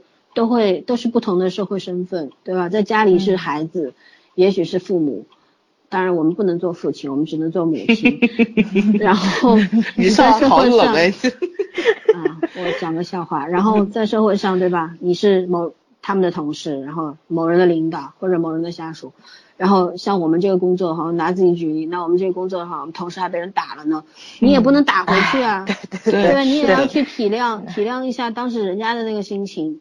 但是我们其实所求的就是你，你如果知道自己错了，你跟我讲一声对不起就可以了，打就打了吧，就这样，对吧？是，就是这样，就觉得就是为什么我一开始说我说金师傅这个事情这个剧啊，会给人家一些会启有启示，然后有反省，给人助人反省的这个效果在，就是就是在这里，就是说他所有发生的事情都是有有迹可循，非常合理的去解决问题，然后你你看了之后你会有所触动，而不是特别生硬的说，哎呦。我这个就是打勾打错的，你错了你就要认错或者怎么样？你怎么错的？你怎么解决的？你讲给我听，我才能看得懂，对不对？这个这个是很高明的地方。嗯，你你要是非要说，哎呀，你错了，你改吧，然后啪一下出来一个结果，你让我怎么接受？我根本就没看到过程，我也不知道怎么去解决，对吧？对，嗯，尤其是我觉得每一个案子其实都给我们大家科普了一些知识，比如说进入手术室的时候，就是。你你理论上认为的，跟你实际上操作的永远是有出入在的。比如说，医生这个手术时间长了，大家很担心手术失败；医生这手术时间超前出来了，你又会觉得手术没尽力，就觉得对对对对对。其实这个怎么说呢？就是还是要跟医生好好去沟通，尽量去问清楚怎么回事。包括我觉得东柱就是在跟其中的一个就是那个死亡家属说的话，让我觉得。还是挺触动的。他说杀死他的就是酒精，对，就是我们在很多时候就是怎么说呢？就是怎么照顾自己的身体健康。就很多时候你找到医生的时候已经是最后一步了，对吧？对对，其实你自己要对你自己负责，自己的健康，你自己的身体负责。当找到医生那一步的时候，就是你跟医生去如实相告你自己的这个。平时比如说服服药的一些内容，对吧？就医生不问你，你自己也要说清楚。比如说我在家里经常吃的降压药是哪几种，嗯，然后我对我做过什么过敏实验，我是我什么要吃，这个就有的时候就像尤尤尤其咱们面临到了父母的年纪到了，就是有时候心脏不好，血压太高了。如果说到了医院，比如说像父母他可能不能自己口述自己病情的时候，咱们要清楚，因为我朋友。经常跟我说，你要记清楚你妈妈吃的什么降压药，经常吃的，最近有没有服过？因为有时候确实咱得承认啊，就是他们有时候也很不听话。医生让你每天吃，还觉得最近我血压好点儿，我就不吃了。像糖尿病人对吧？我舒服点儿了，我就多吃点儿偷多偷吃点儿这种进食的吃的。其实如果你多关心一下的话，你是要掌握这些情况的。到医院的时候，他比如说跟医生有所隐瞒的时候，你是能够补充资料上去。这个是怎么说呢？是你对家人负责的一个很重要的态度。这是也是咱们要去学习的。我觉得金师傅这部剧里也有去讲，也有去讲这些内容。我提个意见啊，就是说父母这个年纪嘛。我今天又听到朋友讲说，他他同学的爸爸就是六十多岁，买菜的时候就直接倒地不起了，就就没救过来。你你是不可能时时刻刻跟着他的。对。呃，所以我建议啊，就是包括自己啊，如果家族性的那种毛病啊什么的，都可以随身。在随身的身上都有一个医疗卡，对医疗卡，就是有什么病史，然后再服用什么药，这个是有必要的。我觉得中国人在这方面的观念还是不行。对对对，这个是很有必要的。起码就是在你没有办法第一时间到现场的时候，你你可以提供一个东西给医生做一个参考。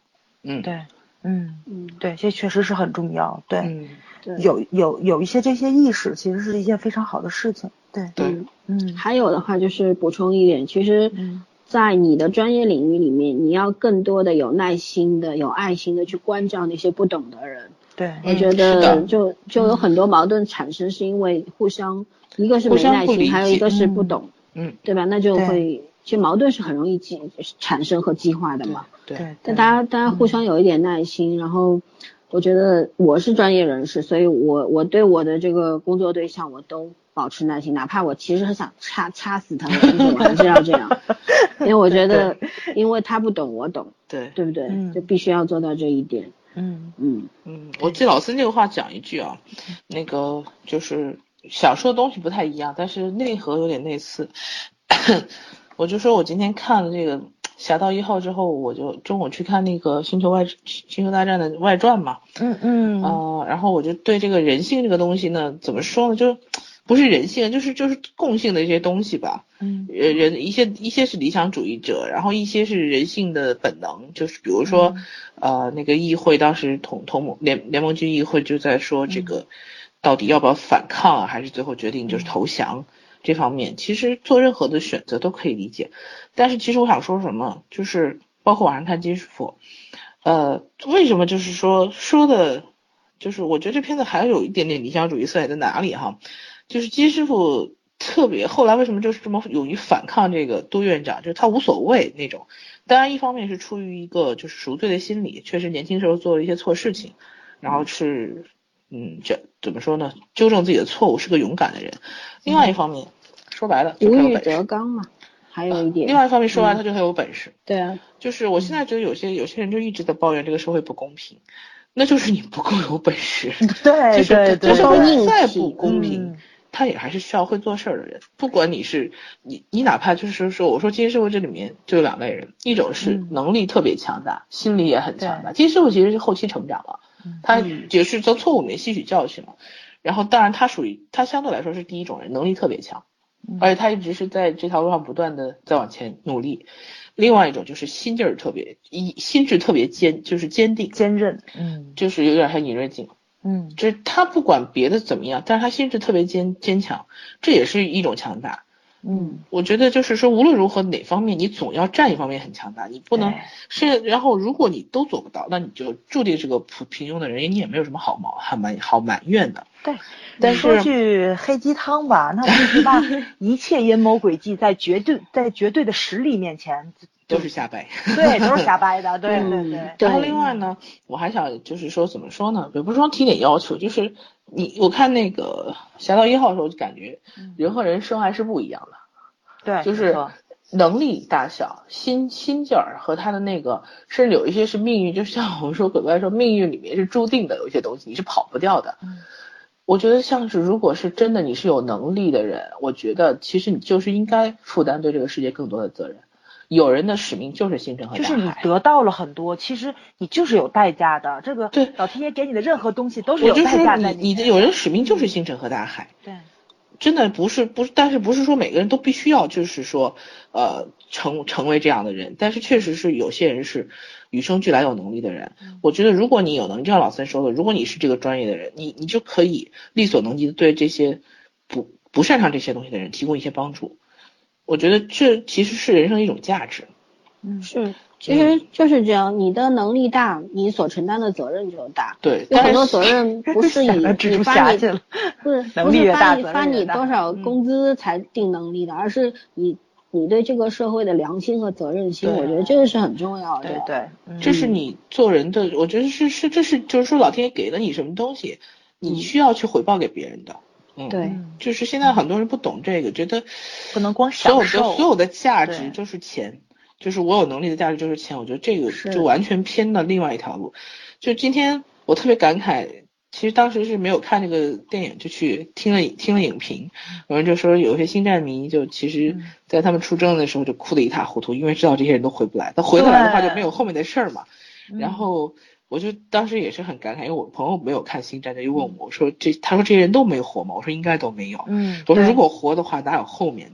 然后事实证明确实是没有，但是我就他们被困，就是他们被困在门里的，然后就是那个手里的光盘一直传不出去，把我急的不行，你知道，我知道他会我知道他会传出去，这些人会死，对你知道吗？肯定最后一刻传出去了，嗯但是我就想，那门一定要开，一定要开，最后还真的是没开，那个嗯只把盘扔出去了，对，然后啊，这对，所以我就是说，你即便知道他们，即便是知道他们可能就没有回回头路，然后他们还是要去做，这就是有些这就是牺牲领袖，对，这这就是时代的前进必须的代价。有些必须是要付出生命的代价，代价是没有办法，但是一定要有人去做，嗯对啊，嗯有有很多事就特别情，感动。对，有有很多事情说大家都把它美化，用文字也好，用语言也好去美化，说啊这个就是牺牲了，就是奉献，其实不是。你可以说大了就是牺牲奉献，你可以任何华丽的这种词藻都可以用给他，但是我觉得最重要的是说这些事情就是要有能力的人去做，然后是，对你光有不怕死的精神没有用，你没有技能的话，你你那个 你给你到那边有什么用，对不对？你那条命是白瞎的。对，对，真的是这个、这个世界其实是需要特别专业专业的人，但是呢，要需要不仅不仅专业，而且有忠，有人是需要忠诚，有人是有是需要良有良心的人，有人可能是天赋很好，就什么都有，那你就多做点牺牲吧。对，其实刚刚我还你在说的时候，我还说我说到无欲则刚，我觉得是这样，因为我我就拿我自己做比方，嗯，我觉得我为什么敢拍我们领导的桌子，然后老子碰我钱我就跟他据理去咱太可据理，力争，对你知道为什么吗？是因为我不想升官发财，我就觉得我在这个专业里面，我就把这事儿干好了，然后对得起我自己良心，我就足够了。老师也是个奇葩，就是老子是那公室挣的还没有手下多。真的，就你想想傅永州那时候跟跟那么多人拍桌子，就是说会长一直不醒，但是他还是很有底气，他当然也着急，他有判断啊，他觉得嗯凭什么你说我的手术是失败的，明明没有，是，这就是这就是底气。老森敢跟他领导拍桌子，也就是说这件事上我比你懂，嗯，对啊，对，就其实是我觉得你不该扣我钱，扣我钱你得讲个道理出来，对吧？对这个事儿我也比你有资格，好歹我自己是知道什么，就是我的性价比嘛。问问题是现在国内就是有一个特别大的一个规矩，就是外行要来领导内这行，都没有办法。对，没有办法，哎呀，简直是。我有时候跟我们主管，我也是没招儿，知道吧？你也跟领导 拍过桌子，我知道，不过你拍的比较温柔而已。对，好哎吧，因为因为他跟你玩软的嘛，没有办法。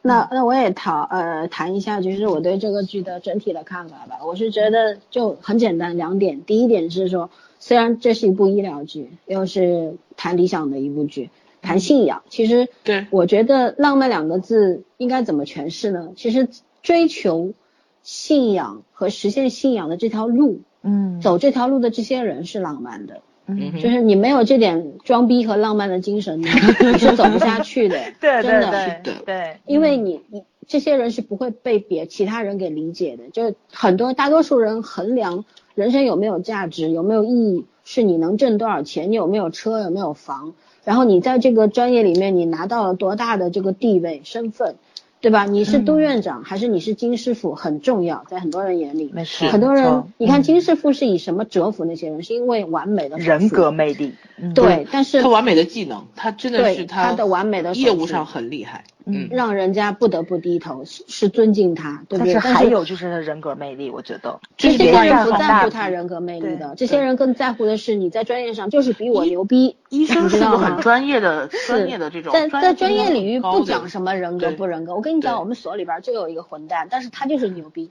没有办法，你就只能尊敬他。啊，这倒是。是因为他比你厉害，是啊，你服啊，我就是很服这种专业上厉害的人，脾气差点儿没你就是个混蛋，你只要你只要有本事，我也服。对，但是一定要有，就是有底线，不能说跨到底底线外面去。嗯就是金师傅是这样，就是说，我觉得就是你在大众的这个对成功的定义之外，嗯然后你可以舍弃这些东西，就是我们所所说的无欲则刚。这一帮医生到后来都是无欲则刚，就是没有什么你给我发工资，别人拿一百万一个月，你给我五十万韩元，我们说韩元啊，五十万的话我也 OK 啦，但是五十万才三千块，没多少啊，就打个比方说，就是说。我对这个需求已经不大了，身外之物的需求不大了，我能吃饱，能穿暖，然后我能够在我理想的状态下工作，然后没有受到很多额外的干扰，我就 OK 了。那么你在理想这条路上奔走的速度也会快一点，然后因为你阻碍小嘛，那当你你只要你只要能，其实只要做一件事，就是不在意别人怎么看待你，然后最重要的一件事是你自己内心不在意那些东西。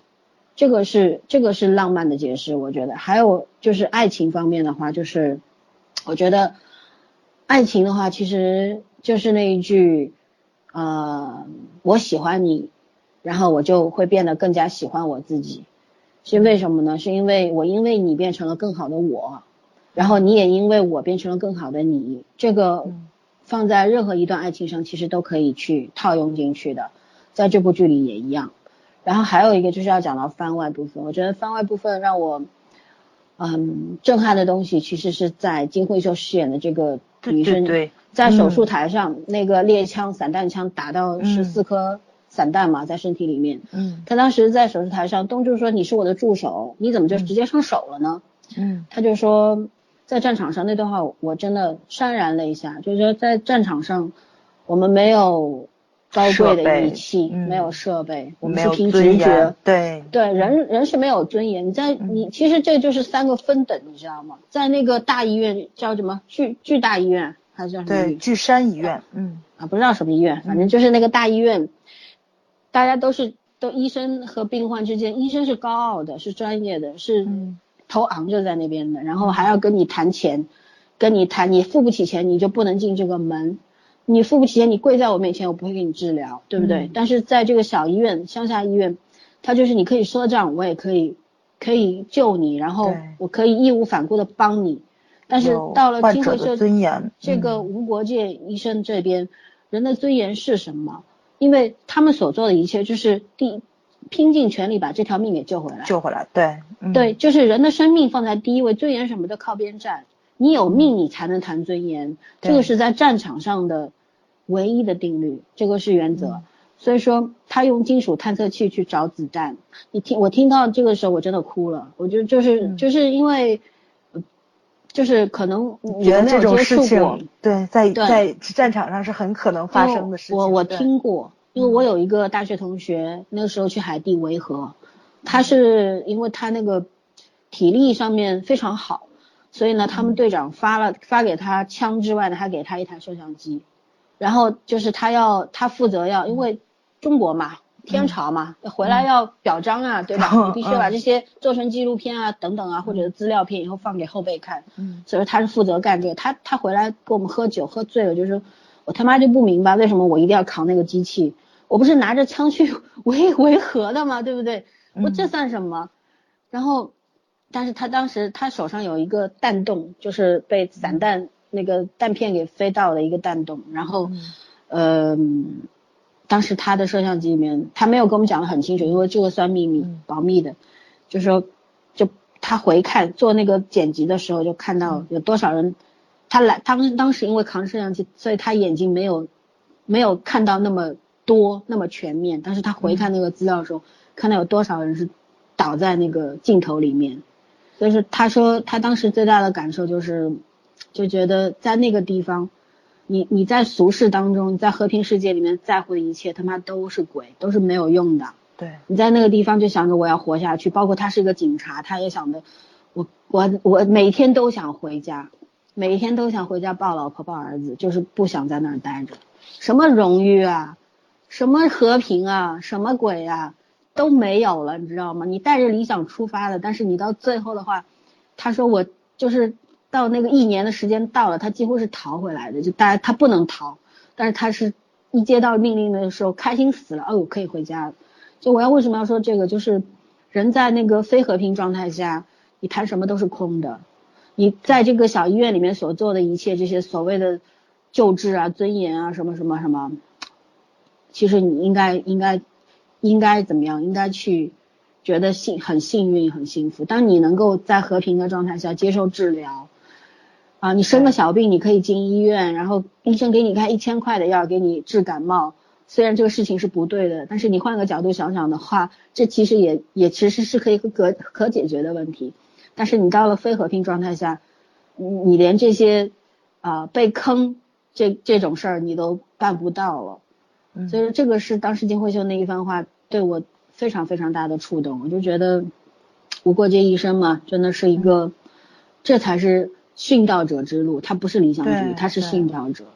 金金师傅还是理想主义者，但是金惠秀是又往前迈了一步，对对，这就是其实这个就是三个阶梯型的东西。对，医生可能我我觉得很多医生都会想做无国界医生吧，在在初入这个一门的时候，对吧？嗯，刚刚进到这个专业的时候，但是有几个人会选择啊？对，当金惠秀饰演的这角色，他回来理直气壮的说：“我我为什么艾滋病人不能接受手术？你们凭什么说他不能接受手术？对啊，我就是回来找我的旧情人又怎么样？他当然意思不是这个意思，但是他就是要去堵住他们的嘴。对，我觉得这番理直气壮是应该的，因为他所所对人类的，你要说人类的话，对人类的贡献更大吧，而且他更更加的去嗯尊重每一个患者。我我不管你带着这个呃。这个这个艾滋病也好，对吧？还是呼什么什么中东呼吸症也好，该救你的时候我还得救你。因为我觉得见惯了生死的人，其实对生命是更尊重的。只要有活下去的机会，他们是不会放弃的。对对。他当时那段台词里不是说吗？他当时跟金金师傅在办公室里面，嗯，那一段特别好。先说一下，金师傅当时磨着咖啡豆，然后呃手冲咖啡，然后那个这个李医生就说。说没想到你会变成这个样子，然后金师傅说，意思就是我变成这样好像更舒服一点，更好一点，对不对？嗯。然后这一段我我就真的是，然后金师傅要不要把肩膀借给你靠一下？对。当时金惠秀那个李饰演的李医生说，他说，嗯，就是我也退缩过，看到我所有的同伴都死去的时候，嗯，我不知道我为什么来这里，但是他觉得他迷茫了，那个，但是我还是会救人。还是会去做这些事，还是会来找你，这个是惯性。对，我觉得这种惯性才是真的是伟大的。对，这个才是真正伟大的东西，因为它已经变成了你的命。没错，你知道吗？变成了这个命和你的使命和你的灵魂已经结合到一块儿。对，老森想说的这个，就是我特别想说金惠秀存在的意义。我觉得就是，就这就是他他这个人物的出现，就是就让你去发散思维去想了，就是。真的是有一种人是为了让我们知道这个世界上就是大家共享的这一个世界，这就是轩轩说的星辰大海，你知道吗？对对，它是存在着无穷的苦难的。但是我觉得它这就这种让让咱们认识到世界上是有苦难存在的，就是一种善。尤其是最后金惠秀，他是让这种善成为了一种惯性。我觉得这个惯性这个词用的特别特别的好。对，嗯，就是他已经怎么说呢？就真的是把这个当做。人生使命去做了，融入到骨血中去了。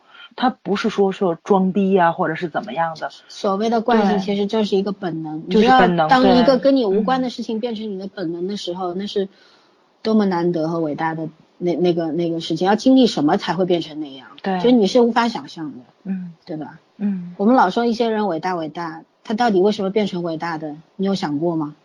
对吧？就是其实，我觉得这个这个金师傅这个剧，他其实不管是诠释伟大也好，诠释理想也好，他诠释的非常好。他是细腻的，然后温和的，然后啊很有逻辑啊有章可循，就很强大。他对我非常有说服力。就是我是我我是特别那种刺儿的那种人，就是你跟我讲大道理没有用，你必须要告诉我这个大道理存在存在的意义是什么，它为什么就是存在的价值。对，嗯所以所以说这个剧它说服我和信号一样，它现在在我心目当中呢，因为从我的个人喜好来说，信号还在第一，它第二，但是我觉得从完整度上来说呢，不相上下吧。不相上下我觉下，得从对对，从这个内核和利益上来说吧，一个是都是正向的，其实都是正向的，信号也是，在在讲信念就是这东西绝望里有多重面还是要有希望。对，但是金师傅他给我的能量更大一点。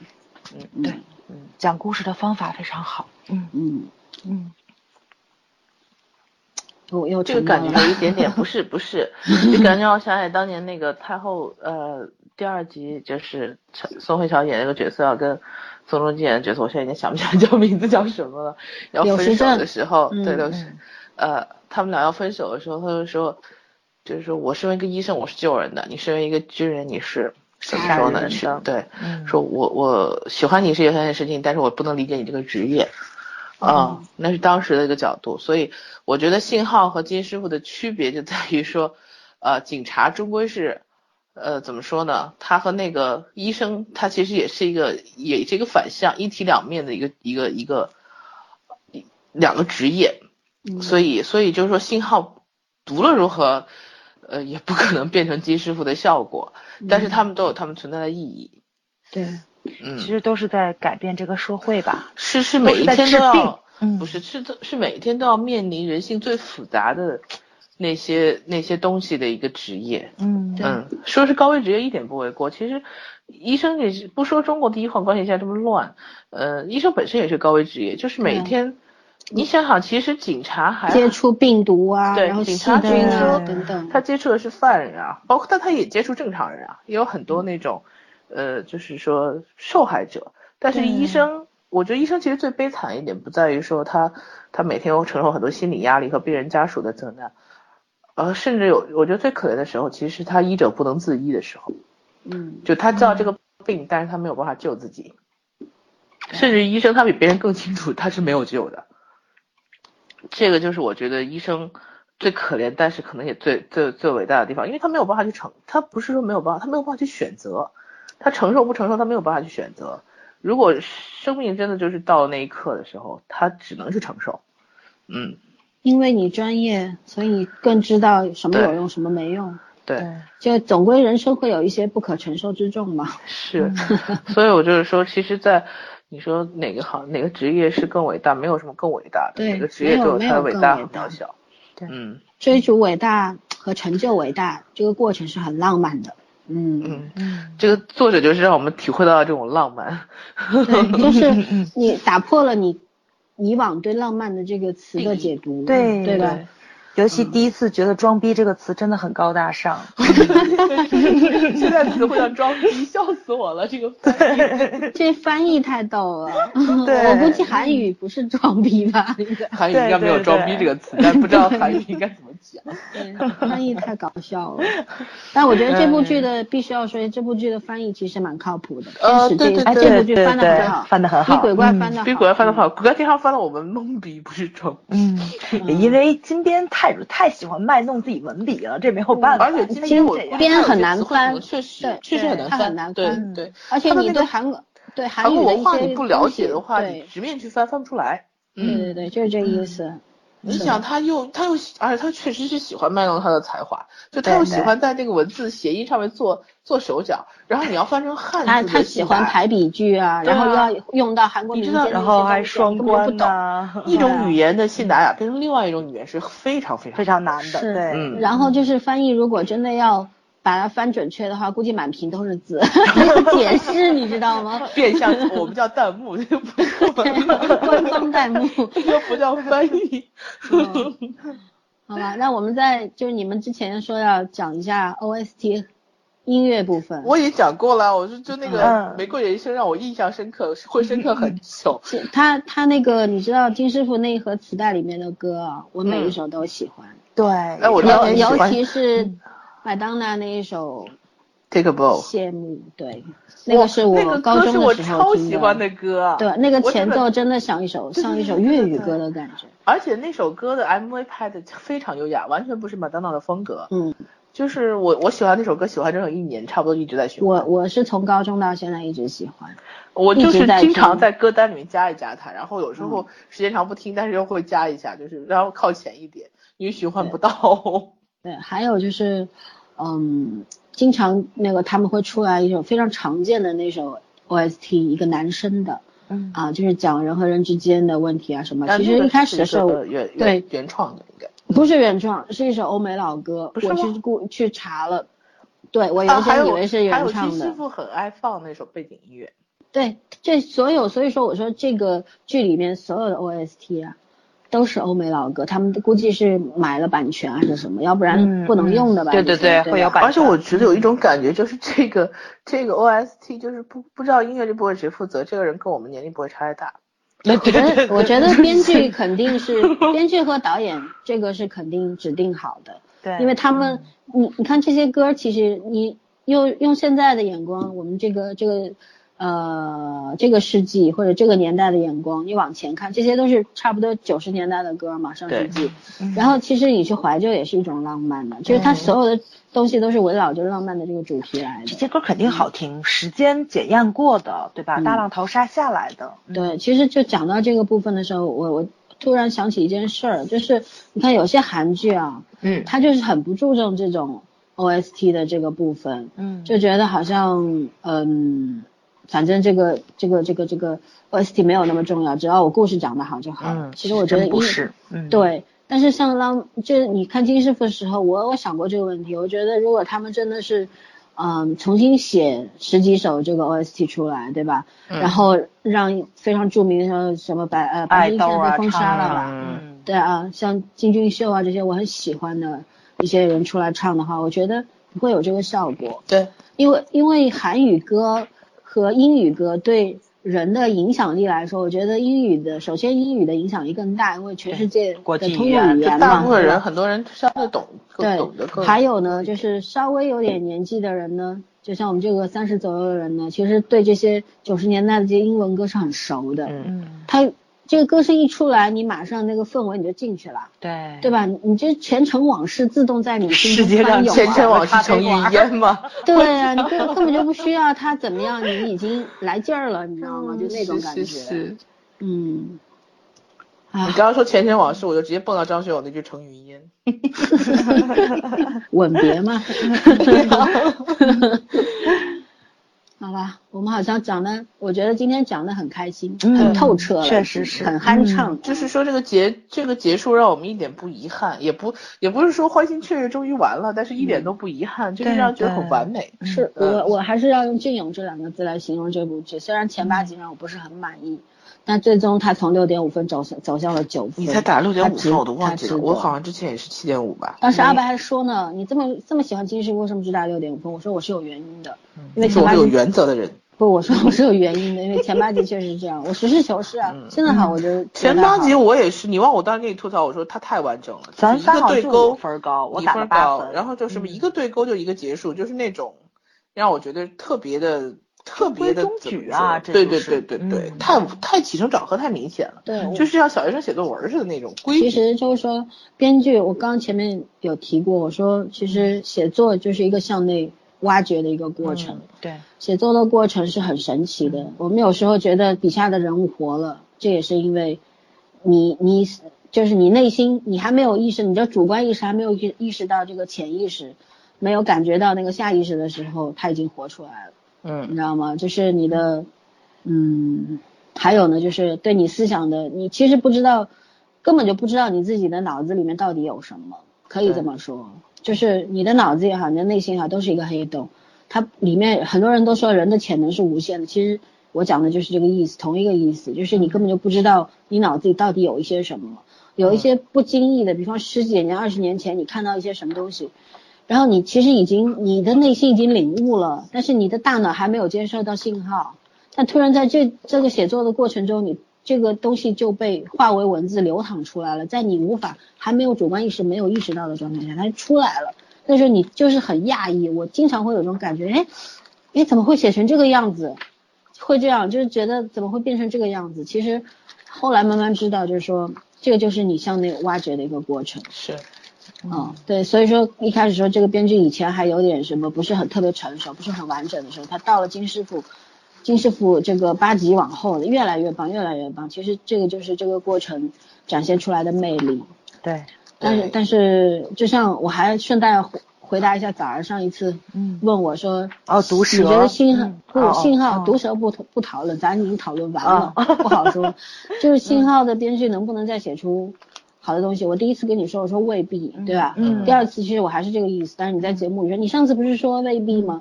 对我为什么说未必，而不是说一定不会？嗯因为我们不知道信号它非常好，嗯就说能不能写出比信号更精彩、更优质的作品未必。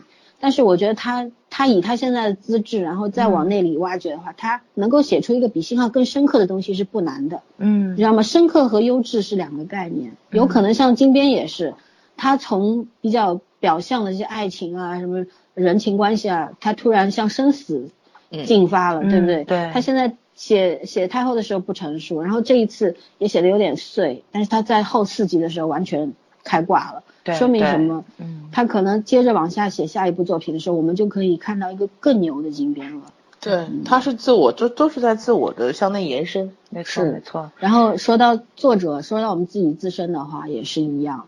那活着活着，为什么明白那么多道理，然后突然就淡了，人就温和了，然后又淡然了，看淡了都，这就是你你拥有的更多，你就在意的更少，对，是这样。时间带时间带来的没有办法，嗯，我还是那句话，其实年纪大了真的是有好事情啊，年轻的孩子们，嗯，别老说我们现在开始一点一 点，一点一点懂白岩松那一句“渴望年老了”。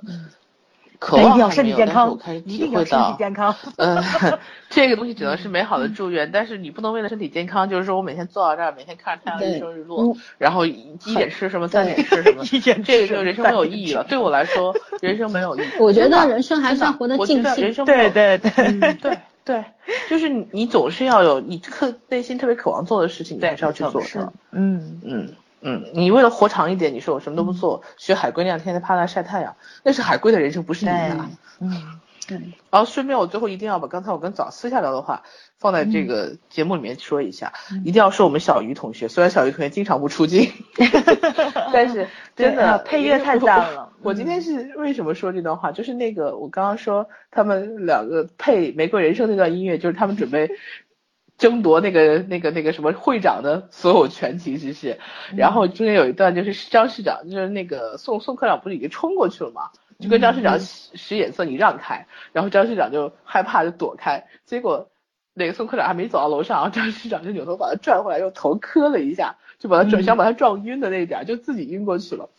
然后那一点儿的时候，就那个音乐的节奏正好是在起，然后我就突然想起来我们上一期的那个另外一个栏目那个跑题篇里面，然后枣儿同学 就是就是开始批判这个啊。什么男人都会犯这种，就是男人爱玩这种事情的时候，小鱼就配了那个音乐，其实这是第二次了，还有一次我我们聊那个的时候，枣儿说聊青春的时候，早儿说实验室往事的时候，他也太了。淡了。我就说小鱼真的是太有，就是说这方面很有天分啊。对，然后画面感很好。对对，然后我就说，因为我们录节目的人，我们是知道这个节目内容是什么的，嗯然后但是观众就是听其他听众是没有这种感觉，但是很很多时候都会有听众给喜马拉雅这边留言说，哎，这个音乐是什么很好听，那个音乐是什么很好听。我觉得这就是对对于这种配乐的一个认可。但对我来说，我每次听小鱼开头放音乐就说，哎，对了，就是这个，这感觉就是这种感觉，嗯画面感特别好。嗯，这天赋也没有办法对法。，这是天赋，就是双鱼座嘛，浪漫呐。第一，特别切题。对啊，这确实是他，就是说，我觉得一个是需要真的是有这么大音乐的听的量，然后另外一个就是你真的是脑子要蹦得出来。嗯嗯，因为因为因为他也是头一遍听节目，他并不像我们知道我们要表达他达有时候不。听，你知道吗？他他有时候因为特别 忙爆的时黑料候，突然连做两说明期或者天赋好。对他两期三期连着做的时候，他来不及停，没有那么大。我们一集一期基本上就两小时，他根本没有时间听。就他可能完全是凭借凭借他的感觉，对他去抓这他的感觉这个歌，超级棒嗯对，嗯，对。啊，我们让小鱼同学鼓个掌啊！嗯，那个新年加了鸡腿啊，森森。别忘了给他明天发红包啊！啊好的，我也我现在我现在每天给我同事发一分钱，哎我同事特别应该气愤。是应该是明天过了十二点之后发，对吧？哎，支付宝明天晚上十点十八都发了，你还等到十二点之后发？哎，希望希望明天我手机就新手机就能用了，给你们发红包啊跟新手机价钱一样嘛？啊！哎，太狠了，这简直是。好吧，咱们唠嗑儿两个小时，下节目再我们就下节目吧。嗯，然后还是因为今天是小年夜，不是现在已经大年夜了啊，没有没有没有没有没有到除夕了过零点了，啊零点零一过零点了分过了了过零点了。然后跟嗯各位亲爱的听众们说，谢谢你们这个大半年的陪伴。对 谢谢大家对我们的支持。对，今天在网易上有一位听众说，就是在鬼怪最后一期下面留言，然后说了两好多字，差不多有一一百多字那样那。一会儿去围观一下。对，然后他就是说说，嗯，我们的很多谈的很多感受，这是他心里所想的。然后呢，就是非常感谢我们大家一起追剧的这个过程，然后感谢我们能够说出他们心里所想的那些东西，然后大家理解的都差不多。啊、我后来我就回给这位听众一句，我说就是，嗯，就大家能够在一块儿追剧，然后你们能够陪伴着我们，这个就是最好的礼物。对也是要对其他的听众说，就是我们现在虽然我们的收听量也就刚过五万啊，嗯也就是人家一期的量吧，对吧？咱不是网红没辙，嗯，但是呢，就是就不管这一期有两千收听量还是有两百收听量，我们都感激，因为你知道，谢谢大第一呢，，嗯，对，就是被别人认可的感觉真的是很好。被别人认可，感觉很好。还有一个呢，就是，嗯，我们所说的一些东西，可能给大家会有启发。然后呢，这个就是很幸福的一件事情，因为我们所能够感知到和领悟到的一些东西，能够成为一种财富或者是一种奖励的话呢，其实你知道，就会有一种哎突然变成金手指的感觉，金师傅接地气了，我们接手指了。对对对，好，反正就是谢谢大家，嗯，然后我们今年会更努更努力的，一人说句吉祥话吧，对啊，嗯，嗯，祝大家给我们这个给我们点赞，同时给我们打赏吧，红包最幸福。我觉得真的特别接地实在气，了，我让你祝大家，真的是。啊，对对对对对，我错了。祝大家新年快乐，然后身体健康，身体健康很重要，然后嗯和和美美的和，然后孝敬父母，爱护子女，啊，团结朋友，对老公好一点。我晕，没老公怎么办啊？赶紧换。没有老公对自己更好一点，然后谁说的努力赚钱，努力花钱。现在都有老公，至少得有个韩国老公，对吧？你们你那是老公太多好吗？哇，这儿有人放半夜里面居然放焰火嘞！有雾霾，那多好啊！上海没有吧？来来来，圈儿要说什么吉祥话？哎呀，新的一年啊，健健健康康、平平安安、心想事成，我觉得这是人世间最难的事情。嗯，但我希望每个人都能做到。嗯，那我就实在点，祝小伙伴们早日富可敌国。OK，你特别不实在好吗你？不可敌每人换个 iPhone 七吗？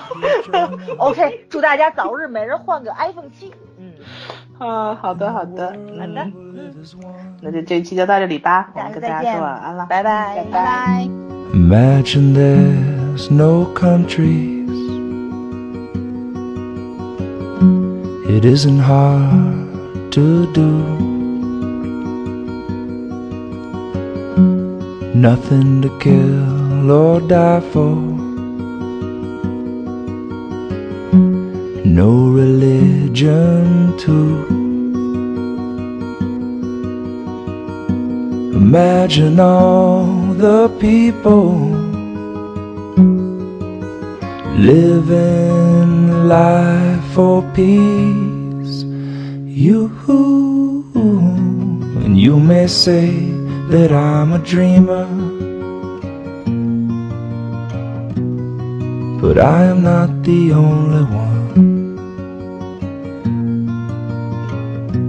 I hope someday you'll join us. And the world will live as one.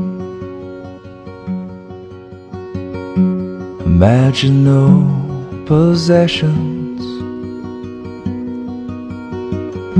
I wonder if you can. No need for greed or hunger. A brotherhood of man. Imagine all the people sharing all the world. You and you may say that I'm a dreamer, but I'm not the only one.